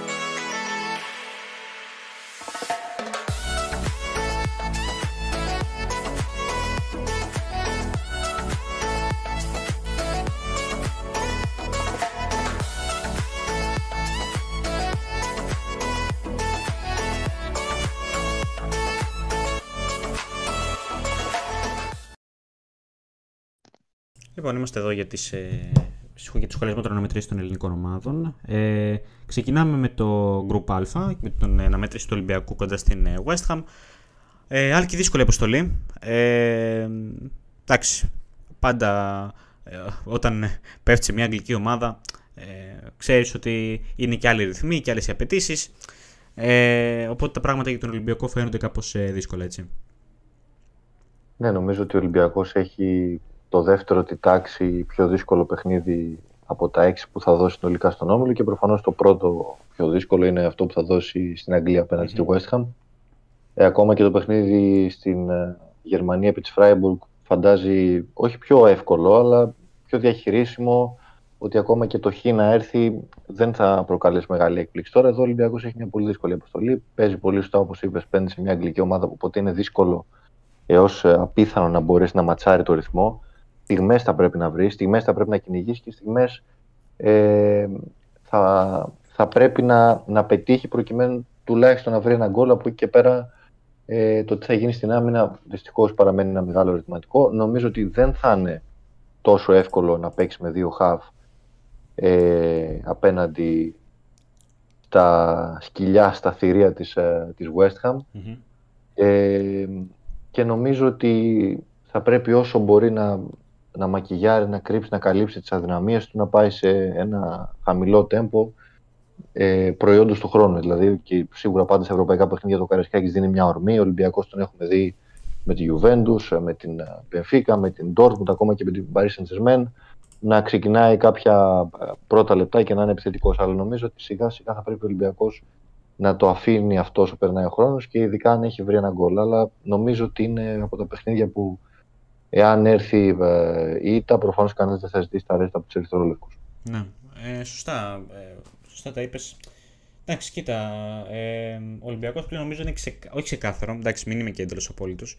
Ε, ο, ο ρεαλιστικός στόχος, δεν λέω πιθανός, ο ρεαλιστικός στόχος, με βάση τα αποτελέσματα που έχουν έρθει μέχρι τώρα, είναι να κυνηγήσει σίγουρα να καβαλήσει την πάτση κατόπολα στη βαθμολογία, έτσι. Νομίζω αυτός είναι ο στόχος. Ε, ο πιο άμεσος και ο πιο εφικτός. Ε, μία νίκη στο Καρισκάξ απέναντι στην ε, Τόπολα. Από εκεί και πέρα, ε, αν καταφέρει να φέρει κάποια θετικά αποτελέσματα με τη West Ham ή ένα έστω και μία νίκη επί της Freiburg ε, με ένα συνδυασμό αποτελεσμάτων άλλο, θα μιλάμε διαφορετικά. Ε, Προς το παρόν, τα πράγματα φαίνονται να είναι κάπως έτσι, με τον ρυθμό που έχει και ο Ολυμπιακός στην Ευρώπη μέχρι τώρα, που δεν έχει κάνει την καλύτερη αρχή. Ε, από εκεί και πέρα. Ε, πάμε στον ε, Δημήτρη, να μας κάνει κοινό ένα σχολείο. Ε, εγώ έχω να πω ότι καλώς και κακό έτσι όπως το έχει κάνει ο Ολυμπιακός στην Ευρώπη, ε, την Πέμπτη παίζει ένα τελικό. Γιατί με ένα πολύ δύσκολο τελικό, γιατί άμα θέλει να συνεχίσει το Europa League, πρέπει να φέρει νίκη, κάτι το οποίο είναι ακατόρθωτο, θεωρώ, σε ένα τέτοιο αντίπαλο. Γιατί αν η Freiburg καταφέρει να πάρει τη νίκη απέναντι στην Τόπολα, τελείωσε το έργο, μάλλον, Ενώ βέβαια από την άλλη, αν η Τόπολα πάρει τη νίκη επί τη Freiburg, εκεί είναι ακόμη πιο δύσκολα τα πράγματα, οπότε δεν ξέρω τι πρέπει να κάνει ο Ολυμπιακός. Θα πιστεύεις σε ένα θαύμα θα πω. Και ελπίζουμε το καλύτερο δυνατό αποτέλεσμα γι' αυτό. Ναι. Ε, να πούμε ότι το άλλο παιχνίδι του ομίλου που είπαμε και πριν είναι το Μπάτσκα το Πόλα Φράιμπουργκ. Δεν ξέρω από εκεί τι θέλει ο Ολυμπιακός για να είμαι ειλικρινής. Ε, βέβαια, κοιτάξτε να δείτε. Ναι. Κοίτα, ανάλογα. Ανάλογα πώς θα. δεν μπορούμε να βλέψουμε το μέλλον, εννοείται, αλλά ε, αν ο Ολυμπιακός πάει στην. Ε, παίξει με τη Φράιμπουργκ και, ε, και χάσει, ε, δεν του συμφέρει και πολύ αυτή η ισοπαλία ή ο βαθμός που θα πάρει γενικότερα ε, με την, ε, ε με την Μπατσκατόπολα. Ε, με την Freiburg και Μπατσκατόπολα. Γιατί θα θέλει να στοχεύσει εκείνη την ε, street θέση. Οπότε εντάξει, είδομεν θα πω εγώ.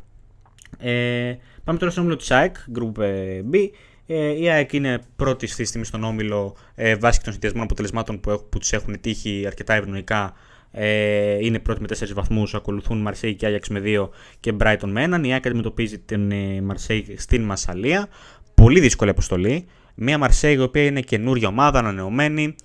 Ε, νομίζω έχουμε ξεπεράσει λίγο αυτό που λέγαμε ότι ε, ακόμα δεν κάνει. Αρχίζει λίγο και δείχνει πράγματι η Μαρσέη πιστεύω. Δύσκολη αποστολή. Ε, για μένα, αν καταφέρει η να πάρει κάτι από εκείνο το μάτι, θα είναι, ε, θα είναι πάρα, πάρα πολύ καλό για εκείνη για να συνεχίσει την πολύ καλή μέχρι τώρα ευρωπαϊκή πορεία σε έναν πάρα πολύ δύσκολο, ε, πάρα πολύ δύσκολο όμιλο. Ε, άλλη και ένα πρώτο σχόλιο από σένα. Ναι, όπως είπες και εσύ, η Μαρσέγ είναι ε, ανεβασμένη. Εντάξει, είχε δείξει πολύ καλά στοιχεία από τα παιχνίδια με τον Παναθηναϊκό το καλοκαίρι. Δηλαδή το γεγονός ότι ο Παναθηναϊκός προκρίθηκε ήταν αποτέλεσμα της εξαιρετικής του εμφάνισης τότε στη λεωφόρο, αλλά και του γεγονότος ότι επεβίωσε από εκείνο το σφυροκόπημα στη Μασαλία. Δεν ξέρω αν η ΑΕΚ υποβληθεί σε παρόμοια βάσανο και σε τόσο δύσκολο βράδυ, αλλά ε, θεωρώ πως όπως είπες και εσύ, ο πόντος θα είναι Ε, και από εκεί και πέρα ότι παραπάνω έτσι προφανώς και είναι καλοδεχούμενο. Δεν μπορώ να πω ότι θα έχουμε ακόμα ένα έπος όπως αυτό με την Brighton που ε, για ένα βράδυ θεωρώ ότι τράβηξε όλα τα φώτα πάνω της. Γιατί όλοι ξέρουν τι σημαίνει Brighton. Ε, το να κερδίσει την Brighton εκτός έδρας προφανώς θα στρέψει τα φώτα σε ένα. Τώρα είναι και ένα ε, ξεχωριστό παιχνίδι. Είναι και η έδρα της Μαρσέη η διάουσα και, ό,τι αυτό, και, ό,τι, και ό,τι αυτό Ε, νομίζω πως η ΑΕΚ όμως με την βαθμολογία μέχρι τώρα, με τα ευνοϊκά αποτελέσματα που είπες ε, και με το γεγονός ότι όντως ε, είναι πρώτη. Ε, ακόμα και ήταν να έρθει, ναι. θα έχει σε, σε λίγες μέρες, στις 9 ε, Νοέμβρη, μια ευκαιρία να ρεφάρει, να πάει τότε στους 7, στις 4 αγωνιστικές και όλα παίζονται. Δηλαδή είναι, θα είναι μια ήττα εντός προγράμματος που της το επιτρέπει το έπος που έκανε στην Brighton. Ναι. Ε, σαφώς ε, και εγώ να πω την αλήθεια την ίδια εικόνα έχω. Δημήτρη, εσύ ε, από την άλλη δεν ξέρω ε, πώς σε βλέπεις αυτή την αναμέτρηση. Ε, είπα και πριν και εγώ ότι πρόκειται για ένα γκρουπ φωτιά. Ε, μένει τώρα να δούμε Εντάξει, η ΑΕΚ σίγουρα θα θέλει να ευνοηθεί και από, το άλλο, και από το άλλο αποτέλεσμα. Δηλαδή, αν έρθει πάλι χ το άλλο αποτέλεσμα, ε, θα είναι πάλι αρκετά ευνοϊκό. Ε, θα, είναι, θα είναι σημάδι ότι θα περάσει μετά, δεν υπάρχει. Ναι, είναι, είναι πραγματικά τρομερό. Εντάξει, βέβαια μιλάμε για ομάδες που, που παιδιά πραγματικά είναι. Εντάξει, δεν θέλω να πω τη λέξη ισοδύναμες, αλλά ε, είναι κοντινό επίπεδο, ρε παιδί μου. Είναι όλες σε, σε ίδιο. Ε, εντάξει. σίγουρα. Η Brighton λίγο πιο όρημη βέβαια και από τον Άγιαξ και από τη Μαρσέιγ ε, σαν ομάδα. Αλλά και οι τρεις νομίζω είναι κάπως πιο νεοσύστατες. Ε, ε, πιο νεο. Προσπαθούν τώρα να, να φτιαχτούν. Ε, Τέλος πάντων. Ο Άγιαξ, ο έχει τα θέματα του τα μεγάλα, έτσι είναι γνωστά αυτά. Ε, Δημήτρη; Εγώ θα πω ότι θεωρώ με αυτούς τους διπλούς αγώνες της ΑΕΚ με τη Μαρσέγ η κάθε ομάδα θα πάρει μια νίκη στην έδρα της. Γιατί δεν θεωρώ ότι η Μαρσέγ είναι τόσο δυνατός αντίπαλος τη συγκεκριμένη χρονική περίοδο, γιατί δεν ξέρω πώς θα έρθει ψυχολογικά από το παιχνίδι με την Νη, γιατί τήθηκε με ένα 0 και δεν έδειξε και εξαιρετική εικόνα σε αυτό το παιχνίδι, θα πω, να πω την αλήθεια. Αλλά εκτός από αυτό, η έδρα της μας έγινε πάρα πολύ δυνατή και είναι το κλειδί στην αναμέτρηση που αυτή θεωρώ θα δώσει τη νίκη. Και αντίστοιχα η ΑΕΚ στο Ινωπά Παρένα θα καταφέρει να κάνει ίσως κάποια έκπληξη και πάρει τη νίκη, άμα είναι ακόμα τα πράγματα όπως είναι. Και όπως είπαμε πριν, είπε και εσύ πριν, ε, σε αυτόν τον όμιλο εγώ περίμενα ότι η ΑΕΚ με το ζόρι θα καταφέρει να πάρει δύο ισοπαλίες. Με τους τέσσερις βαθμούς που έχει ήδη, ακόμα και μόνο έτσι να κάνει από εδώ και πέρα, δεν θα της πει κανείς τίποτα. Αλλά δεν πίστευα να γίνει κάτι τέτοιο γιατί η ΑΕΚ έχει δείξει ότι από τον Άγιαξ που είναι με τα θέματα του φέτο είναι καλύτερη, με τη Μασέ θα δούμε. Η Brighton είναι σε ένα περίοδο φεγγάρι αυτή τη χρονική περίοδο. Οπότε έχουμε μέλλον. Και γενικά θα έχει πολύ ενδιαφέρον να δούμε πώ θα είναι και η Μαρσέγ και η Έξ στο συγκεκριμένο παιχνίδι. Ναι, ε, πολύ σωστά. Ε, εντάξει, ξαναλέμε ότι είναι ένας αγώνας πάρα πάρα πολύ. Ε, θα είναι πάρα πολύ σημαντικός αν η καταφέρει να πάρει κάτι. Πραγματικά θα είναι. Ε, ό,τι και να έρθει, πιστεύω, θα είναι ευρωπαϊκό. Δηλαδή, ό,τι και να έρθει θα είναι καθοριστικός προς την πορεία της ΑΕΚ στην Ευρώπη. Ε, ό,τι έρθει ενώ υπέρ της σε βαθμολογικό ενδιαφέρον. Ε, προχωράμε λοιπόν, έχουμε σαφώς τον αγώνα του Παναθηναϊκού κοντά στη Ρεν. Επίσης ένας πάρα, πάρα πολύ σημαντικός αγώνας. Ε, το τριφύλι έχετε αντιμέτωπος, αντιμέτωπο με μία εκ των δύο βασικών των αντιπάλων ε, για την, ε, ε για την ε, πρόκριση ουσιαστικά. Ε, έκανε το πολύ μεγάλο βήμα με την επικράτηση επί της Βιαρεάλ στο ΟΑΚΑ που ήταν πάρα πολύ σημαντικό. Έφερε βέβαια ένα Χ με την ε, Μακάμπη ε, αλλά, οκ, ε, αυτό μπορούμε να πούμε ότι ε, μπορεί, να, μπορεί να συμβεί. Ε, τώρα παίζει με τη Ρεν. Για μένα, αν έρθει τρίποντο εδώ, παιδιά, μιλάμε για ευρωπαϊκή συνέχεια του Παναθηναϊκού, όπου και αν, ε, όπου και αν είναι αυτή. Ε, εντάξει, θα μιλάμε για ένα Παναθηναϊκό που θα έχει μαζέψει πλέον 7 βαθμούς. Ε, θα μιλάμε για ένα Παναθηναϊκό, ενώ μάλιστα έχουμε και αμφίβολη την παρουσία της, ε, ε, της ε, Ισραηλινής ομάδας, η Maccabi Haifa, ε, στη συνέχεια. Δηλαδή υπάρχει και μια περίπτωση να αποκλειστεί η Maccabi ε, από τη συνέχεια, οπότε κάτι τέτοιο εκ των προτέρων εντάξει, και μαθηματικά διασφαλίζει ότι ο Παναθηναϊκός θα είναι σε ευρωπαϊκή διοργάνωση. Ε, ό,τι και να γίνει όμως, αν πάρει το, τον Άσο επί της Ρεν, μιλάμε για, ένα, για μια πάρα, πάρα πολύ εξέλιξη που θα αφορά πλέον την πρόκρισή του και ακόμα παραπάνω. Και στη συνέχεια στο Europa League και δεν θα έχει κανένα απολύτως ε, σφάλμα ο Παναθηναϊκός αν πιστεύει ότι ξέρεις κάτι, μπορώ να το κυνηγήσω, να κυνηγήσω την πρώτη θέση.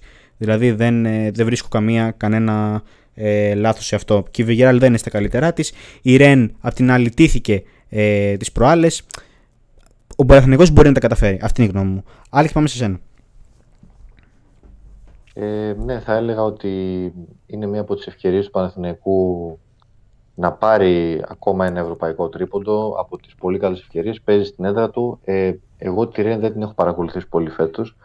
Είχα ε, παρακολουθήσει το Ρεν Χάιφα, όπου τότε βέβαια η Ρεν ήταν σαφώς ανώτερη των Ισραηλινών, τους είχε σφυροκοπήσει, είχε πάρει την νίκη. Τώρα ε, είναι στην ίδια ε, γειτονιά βαθμολογικά με την ε, Μαρσέγ, είναι στους 11 πόντους, 12 έχει Μαρσέγ.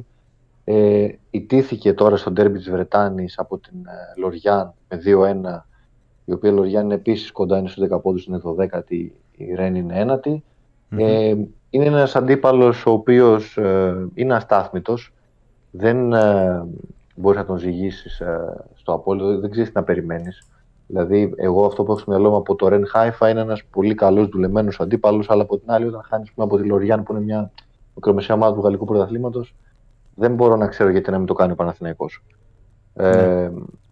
θεωρώ δηλαδή ότι σίγουρα έχει ένα προβάδισμα. Θα είναι ένα πισωγύρισμα αν χάσει. Η ισοπαλία επίσης καλοδεχόμενη να πάει στους 5 πόντους. Ε, και από εκεί και πέρα, όπως είπες, υπάρχει το τι μελγενέστη με την Χάιφα που σε μια τέτοια περίπτωση κλειδώνει το, το conference που δεν είμαι σίγουρος ότι ε, είναι και αυτό που το αξίζει. Ε, τον έχω και για κάτι παραπάνω. Δηλαδή θεωρώ ότι και η δεύτερη θέση ενδεχομένως, πέραν το ότι είναι εφικτή, ίσως και βάσει εικόνας του αγώνα στο χορτάρι μέχρι στιγμής είναι αυτός που την αξίζει από τις ε, υπόλοιπες ναι. διεκδικήσει. Ωραία. Ε, Δημήτρη, αν μπορείς και εσύ ένα σύντομο σχόλιο για να πάμε και στον Μπάουκ, επειδή πρέπει να τρέξουμε λίγο. Ναι, εγώ αυτό θα πω ότι είναι μια ομάδα ψυχολογίας και αυτή τη στιγμή δεν είναι σε καλή ψυχολογική κατάσταση γιατί έχει τρεις συνεχόμενες ήττες σε όλες τις διοργανώσεις και γενικά είναι μια ομάδα που μπορεί να σκοράρει σχετικά εύκολα, αλλά απευθείας χάνει αυτό το momentum που έχει και αφήνει πολλά αμυντικά κενά. Οπότε θεωρώ ότι μπορεί να είναι και ένα. Θα, θα, θα είναι μια νίκη για τον Παναθηναϊκό, θεωρώ, αυτή που έρχεται. Ναι. OK. Okay. Ε, λοιπόν, ε, πάμε στον ΠΑΟΚ γρήγορα γρήγορα γιατί έχουμε και τον μπάσκετ, έχουμε και τον Νίκο Τζιάπη σε λίγο. Λοιπόν, ο ΠΑΟΚ, ο οποίος ε, είναι σε πολύ καλή κατάσταση και εκείνος, μάλλον είναι σε καλύτερη κατάσταση από όλους στους ευρωπαϊκούς ομίλους ε, και πολύ καλά κάνει. Είναι χρέος του να περάσει για μένα ως, ε, να περάσει μάλλον τουλάχιστον ε, από τον όμιλο του Conference. Πολύ σωστά στοχεύει ψηλά. Είναι πρώτος στη στιγμή με 6 βαθμούς πάνω από την Eintracht. Έχει κερδίσει τους Γερμανούς στην ε, Τούμπα. Έχει κερδίσει τους ε, Φινλανδούς ε, στο Ελσίνκι. Και τώρα αν πάρει και με νίκη επί τη παιδιά, θα μιλάμε για ε, απόλυτο dominance του Πάουκ στο πρώτο, αν θέλετε, γύρο ε, των αγωνιστικών των, των ομίλων του, του conference. Άλλη και ένα σύντομο σχόλιο. Ε, ναι, όπως είπες και εσύ, ο Πάοκ ε, έχει χρέος να περάσει, αλλά από την άλλη σίγουρα δεν έχει χρέος να κερδίσει την Άιντραχτ. Ήταν κάτι ανέλπιστο για μενα Ε, θεωρώ ότι έθεσε τις βάσεις για την ε, πρωτιά στον Όμιλο αυτή είναι εκεί, γιατί όλοι είχαμε και έχουμε την Άιντραχτ ως το φαβορή. Από εκεί και πέρα νομίζω ότι είναι και η ευκαιρία του να αποδείξει για άλλη μια φορά πόσο καλά τα πάει απέναντι στις κοτσέρικε ομάδες. Με την Χάρτ το περασμένο καλοκαίρι πέρασε με συνολικό σκορ 6-1, διέλυσε την αντίπαλό του. Mm-hmm. Νομίζω ότι το γεγονός βέβαια ότι παίζει Σκότια δεν ξέρω πώς μπορεί να αλλάξει τις ισορροπίες. Είναι ένα παιχνίδι το οποίο μπορεί να χτυπήσει, μπορεί να κερδίσει. Ε, και αν μετά κάνει το, το 3 3 και έχει 9 πόντους στις πρώτες αγωνιστικές, ε, έχοντας και την Ελσίνκη εδώ μέσα και την Αμπερντίν εδώ μέσα και την ευκαιρία να πάει στους 15, δεν ξέρω πώς θα χάσει την πρωτιά. Ναι. Ε, Δημήτρη; Εγώ θεωρώ ότι άμα γίνει το παιχνίδι, γιατί υπάρχει ένα μικρό ενδεχόμενο να μην γίνει, γιατί το στάδιο της Αμπερντίν είναι σε περίεργη κατάσταση λόγω έντονης ε, βροχόπτωσης και δεν έγινε και το παιχνίδι του Σαββατοκύριακου με την Τάντι.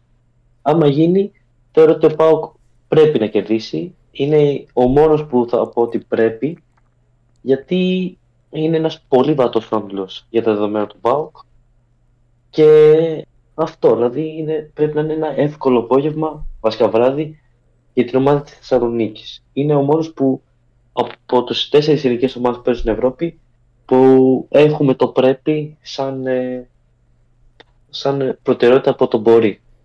Ωραία. Ε, οπότε κάπου εδώ κλείνουμε τον κύκλο για τις ελληνικές ομάδες. Να πω τώρα, έχουμε πάρα πολλά τώρα πράγματα να, να πούμε και να πάμε λίγο πιτροχά δεν είναι αλήθεια.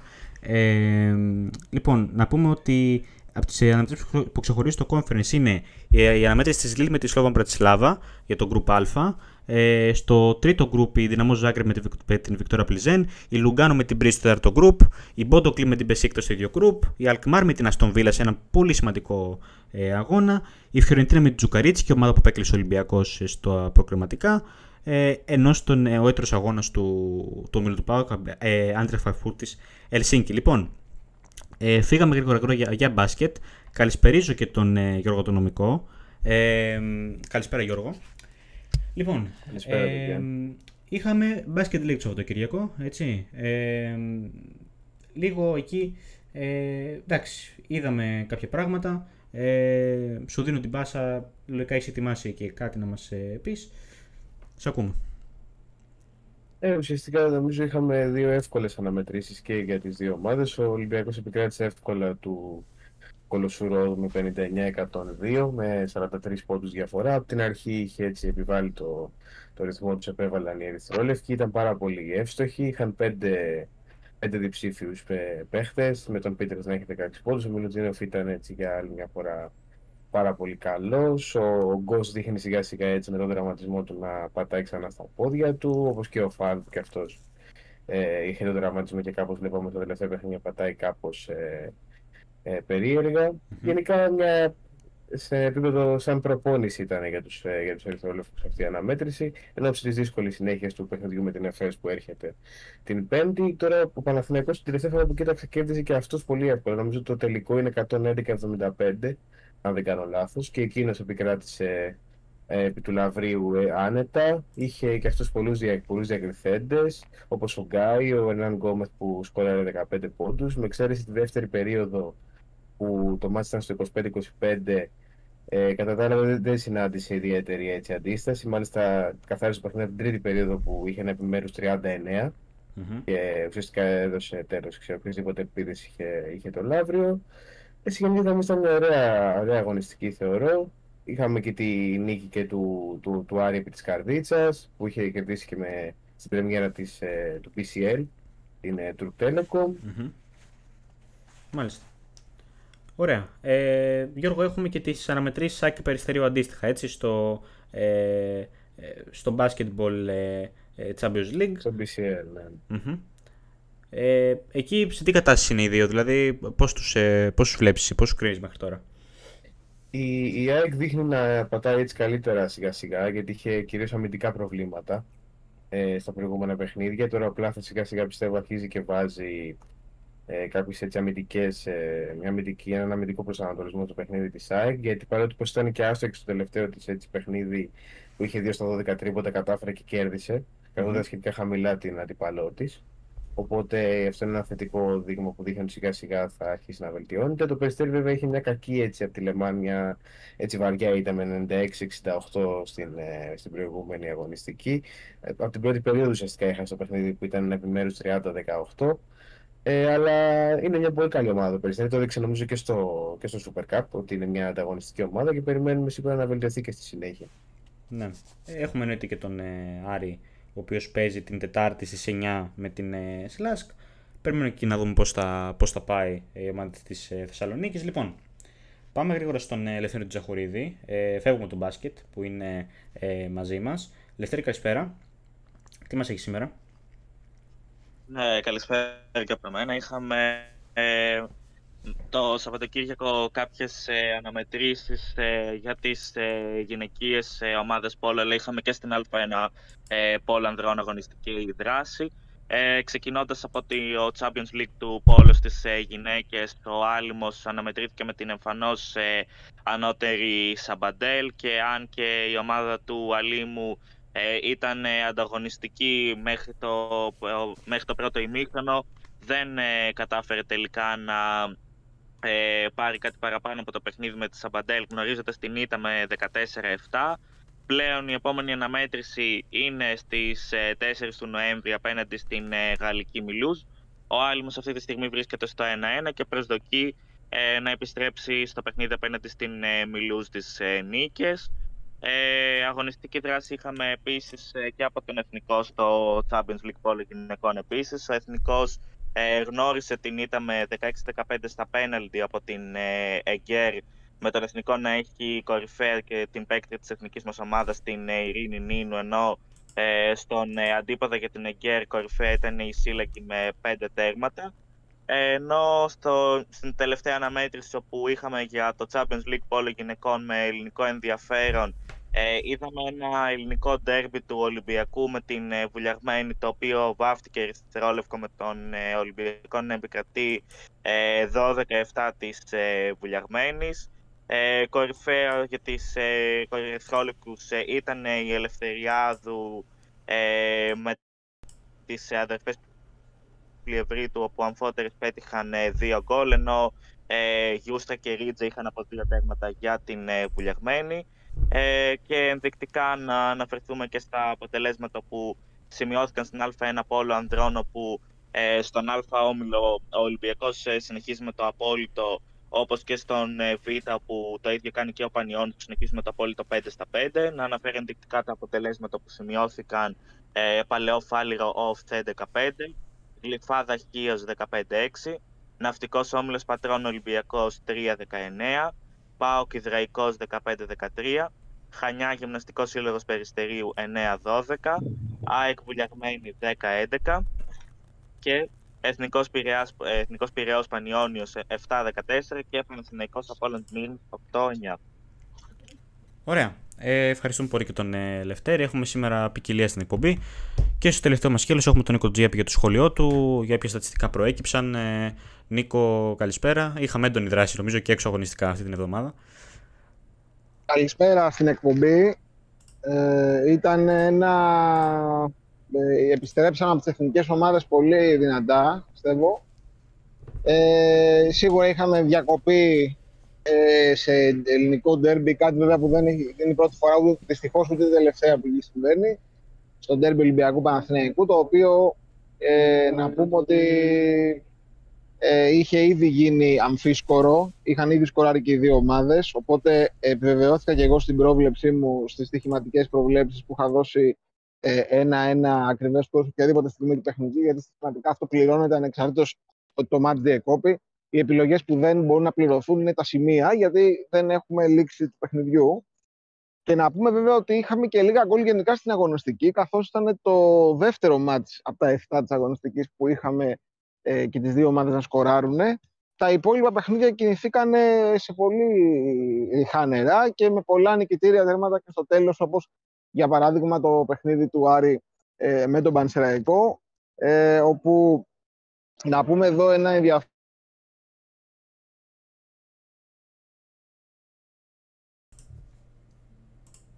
OK, okay, νομίζω έχουμε, έχουμε χάσει τον, ε, τον Νίκο. OK, okay, ε, αν δεν επανέλθει, ε, νομίζω ότι δεν έχουμε κάτι άλλο να, να πούμε. Ε, ο Νίκος έδωσε το σημείο του το 1-1 anytime ε, στον αγώνα του Ολυμπιακού με τον, ε, με τον Παναθηναϊκό. Ε, ναι, OK, okay, δεν τον ακούμε τον Νίκο. Λοιπόν, ε, αν ο Νίκος είναι ο με διακόψεις σε οποιαδήποτε φάση, εγώ Μπαίνω σε κλείσιμο της εκπομπής αυτή τη στιγμή. Ε, λοιπόν, ε, ευχαριστούμε πάρα πολύ για την, ε, για την ακρόαση. Ε, δίνουμε ξανά ραντεβού, μάλλον αύριο δίνουμε ραντεβού για EPL Insiders, πρώτο podcast για την, πρώτο επεισόδιο του podcast για την Premier League ε, με μένα, την FDD μου και τον Χριστό Μποριάζογλου. Ε, τετάρτη Athletic Game Time για όλα τα νέα του, του gaming. Ε, την, ε, τώρα με ακούτε, τώρα με ακούτε; Τώρα, έλα Νίκο, ναι, τώρα σε ακούμε. Πάμε. Ε, πού είχα μείνει, στην ΑΕΚ είχα μείνει; Ε, θυμάμαι το 1 anytime, από εκεί και πέρα λίγο σε έχασα εγώ.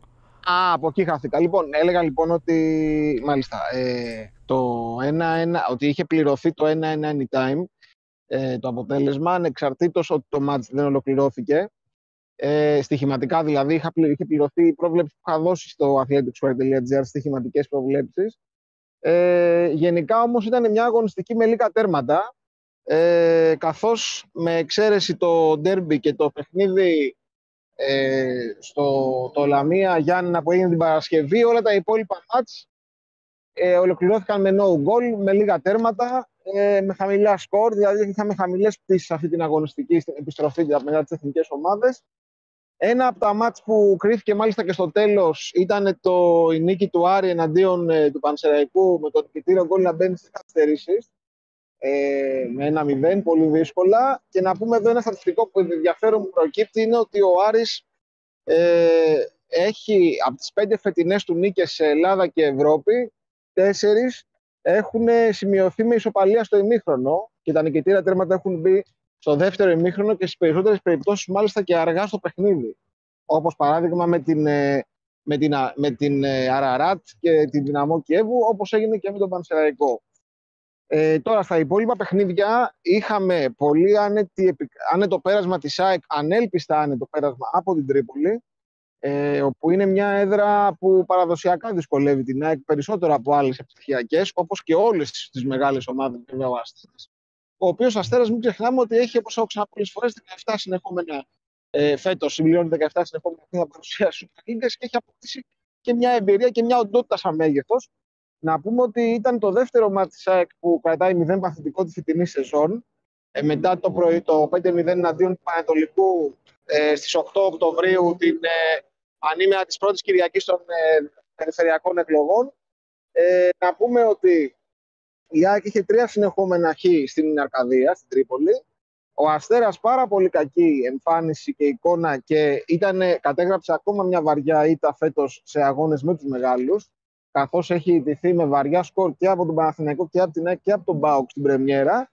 Κάτι σπάνιο, όπως είπα και πριν, για την, για την ομάδα της Τρίπολης, η οποία παραδοσιακά βάζει πολύ δύσκολα στους μεγάλους, είτε εντός είτε εκτός.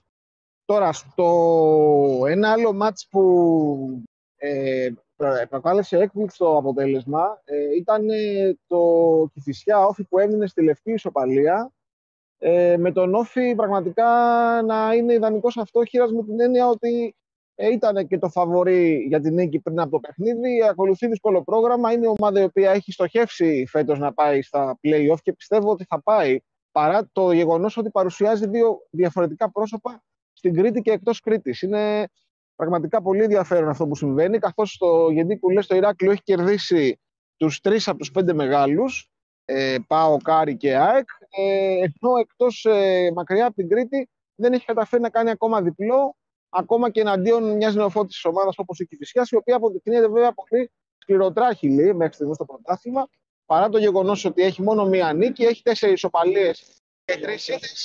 Έχει κάποια, θα έλεγα, κοινά στοιχεία με τη Λαμία. Στην ομάδα που και η Λαμία, θυμόμαστε τα τελευταία χρόνια, έχει γενικά πολλές ισοπαλίες ε, στο πρωτάθλημα. Έχει τύχει μάλιστα να υπάρχουν και χρονιές που έχεις σωθεί μόλις με δύο νίκες. Έχει πάρα πολλά, πολλά χ και μπορεί και κρατιέται μαζί τους βαθμούς που χρειάζεται. Ε, έχασε και το penalty off στο τέλος. Οπότε πραγματικά ήταν ε, από τις εκπλήξεις, θα έλεγα, της αγωνιστικής. Να πούμε εδώ ένα ενδιαφέρον που παρατηρείται στον, ε, στον απολογισμό των δύο ομάδων είναι ότι έχουν τους ίδιους αριθμούς απλά με διαφορετική σειρά. Δηλαδή, ο Όφη έχει απολογισμό τρεις νίκες, τέσσερις ισοπαλίες, μία ηττα τρία, τέσσερα, ένα, ενώ όπως ανέφερα πριν, η Φυσιά έχει ένα τέσσερα-τρία. Τώρα, στην, ε, στη Super League 2, ε, να πούμε ότι υπάρχει τεράστιος ανταγωνισμός και στους δύο ομίλους. Αυτή τη στιγμή μόνο μία ομάδα έχει το απόλυτο σε νίκες, ο Λεβαδιακός στο βόρειο όμιλο, αλλά είναι και οι τρεις νίκες με σκορ 1-0 ρευστέ. Στο νότιο όμιλο πέφτουν κορμιά πραγματικά, όπου βλέπουμε ότι μετά από τέσσερα μάτς δύο ομάδες έχουν 9 βαθμούς και άλλες τρεις έχουν από 7. Δηλαδή δεν υπάρχει κάποιο φαβορή που να ξεκαθαρίζει. Εκεί είναι ακόμα πολύ νωρίς. Ε, είχαμε βέβαια τη μεγάλη νίκη των Χανίων μέσα στην Καλαμάτα, αυτό που προχώρησε ε, στην αγωνιστική. Τώρα στη ΓΑΜΑ Εθνική. Ο Πανιόνιος επέστρεψε στις νίκες μετά το 0-0 στον Άγιο Νικόλαο την προηγούμενη εβδομάδα. Κέρδισε 2-0 το Φωστήρα πολύ εύκολα ε, από το ημίχρονο. Ε, και να πούμε βέβαια ότι εδώ ε, φέτος έχει μέχρι στιγμής απολογισμό 5 νίκες, μία ισοπαλία, μία ε, ήταν μετά τα 7 πρώτα μάτς, έχοντας βγάλει βέβαια δύσκολο κομμάτι του προγράμματος. Και οι πέντε νίκες του είναι με διαφορετικά σκορ. Αυτό είναι ένα ιδιαίτερο στοιχείο, καθώς έχει κερδίσει και με ένα 0 ε, σαν φιλοξενούμενο στην Πετρούπολη και με 2-0 χθες και με 3-1 σκορ και με 4 γκολ. Δηλαδή έχει, έχει μεγάλη ποικιλία στο, στο σκοράρισμα. Να πούμε βέβαια ότι εδώ ότι ο εθνικός είναι αυτή τη στιγμή ο πρώτος πρωτοπόρος του ομίλου με 17 βαθμούς. Ο Παναγιώτης έχει 16. Θα γίνει μεγάλη μάχη μέχρι το τέλος. Επόμενη αγωνιστική ο Παναγιώτης ταξιδεύει στο Ηράκλειο, στην Κρήτη. Ε, θα αντιμετωπίσει τον Ατσαλένιο που κάνει μέχρι στιγμής καλό σε ενδιαφέρον μάτς. Τώρα, ε, εκτός συνόρων, η Ίντερ επέστρεψε στις νίκες μετά το, την ισοπαλία, την γκέλα ολκής που είχε κάνει την προηγούμενη αγωνιστική αντίον της Μπολόνια με 2-2 κέρδισε 0-3 εναντίον της Τωρίνο εκτός έδρας, ε, της πάντα υπολογίσιμη Γκρανάτα. Να πούμε βέβαια ότι εδώ είχαμε και την επιστροφή της και στην κορυφή της βαθμολογίας μετά το ε, 0-1 στο ε, ντέρμπι που δεν έχει ονομασία βέβαια, το μεταξύ Μίλαν και Juventus, όπου η Juventus επικράτησε 0-1. Δηλαδή βλέπουμε εδώ ότι είχαμε στην αγωνιστική δύο ντέρμπι μεταξύ ομάδων Μιλάνου και Τωρίνου και στις δύο περιπτώσεις κέρδισε ο φιλοξενούμενος σε αγώνες βέβαια ε, που κράτησε και ανέπαυε την αιστεία του. Ε, να πούμε βέβαια εδώ ότι ε, η Ίντερ αυτή τη στιγμή είναι πρωτοπόρος στη βαθμολογία, αλλά η Juventus και Μίλαν ακολουθούν με απόσταση ενός βαθμού η κάθε μία, οπότε είναι ουσιαστικά και οι τρεις μαζί στις τρεις πρώτες θέσεις. Τώρα, οι ομάδες του Νότου, ε, οι ομάδες ε, η Ρώμα, η Λάτσιο και η Νάπολη δείχνουν σιγά σιγά ότι επανέρχονται ε, σε πιο φυσιολογικές για τα μεγέθη τους ε, θέσεις.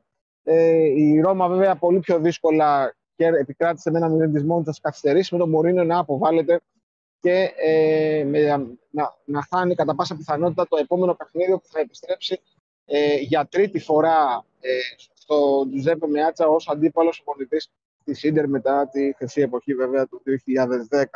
Ε, να πούμε ότι ένα άλλο ενδιαφέρον στοιχείο από την Ιταλία χθες είχαμε στο Σαλερνιτάνα Κάλιαρη, όπου οι δύο ομάδες οι οποίες παλεύανε για, την, παλεύανε για την παραμονή στην κατηγορία ήταν ντέρμπι ουραγών. Ε, αναδείχθηκαν ισόπαλες με σκορ 2-2, με το αποτέλεσμα να διαμορφώνεται στο 95ο ε, λεπτό της αναμέτρησης. Και να πούμε ότι το ιδιαίτερο εδώ είναι ότι το ίδιο είχε συμβεί ακριβώς και στην προηγούμενη συνάντηση που είχαν, ε, όταν είχαν αναμετρηθεί το Μάιο του 2022 όταν η Κάλιαρη τότε είχε σοφαρίσει Σαλερνιτάνα στο 95 στο Σαλέρνο, πάλι στην ιδιαίτερα, τώρα αυτή τη φορά ήταν η σειρά της Σαλερνιτάνα να, ε, να ισοφαρίσει. Τα, οπότε και οι δύο ομάδες παραμένουν ακόμα χωρίς νίκη ε, στο πρωτάθλημα και βέβαια το αποτέλεσμα αυτό δεν συμφέρει κανένα από τους δύο στη, στην προσπάθεια που κάνουν για να αποφύγουν τη, τον υποβασμό στην Serie B. Στην Πορτογαλία να πούμε ότι δεν είχαμε δράση, αυτή την, ε, δεν είχαμε πρωτάθλημα. Ε, ούτε στην πρώτη ούτε στη δεύτερη κατηγορία τα πρωταθλήματα της Πορτογαλίας επανέρχονται το επόμενο Σαββατοκύριακο.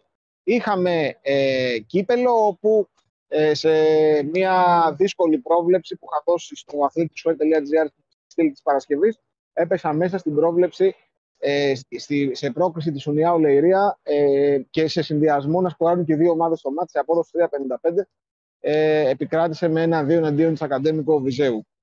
Οπότε, ε, τώρα έχουμε αυτή την εβδομάδα επιστροφή και στις ευρωπαϊκές διοργανώσεις ε, με πολύ κρίσιμα παιχνίδια σε όλες τις διοργανώσεις στους περισσότερους ομίλους. Κάποιες ομάδες είναι στο όριο ε, νίκη ή ε, τέλος στο Champions League σχεδόν και μαθηματικά.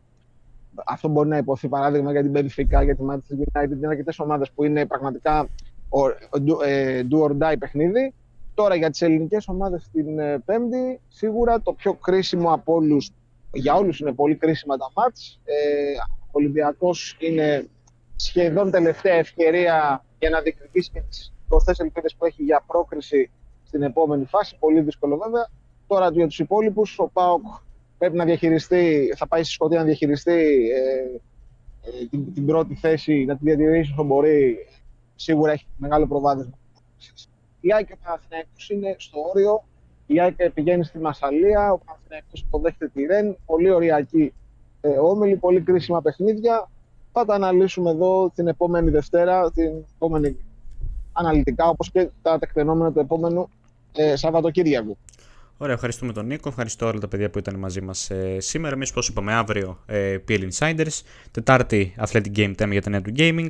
Ε, Παρασκευή The Hustlers για όλη την επικαιρότητα και στην Ευρωλίγκα αλλά και στις ευρωπαϊκές αναμετρήσεις και στο πρωτάθλημα που θα έχουμε το Σαββατοκύριακο με κέντρο το Ike Pauk εννοείται. Ε, και αυτά. Καλή συνέχεια. Καλό βράδυ.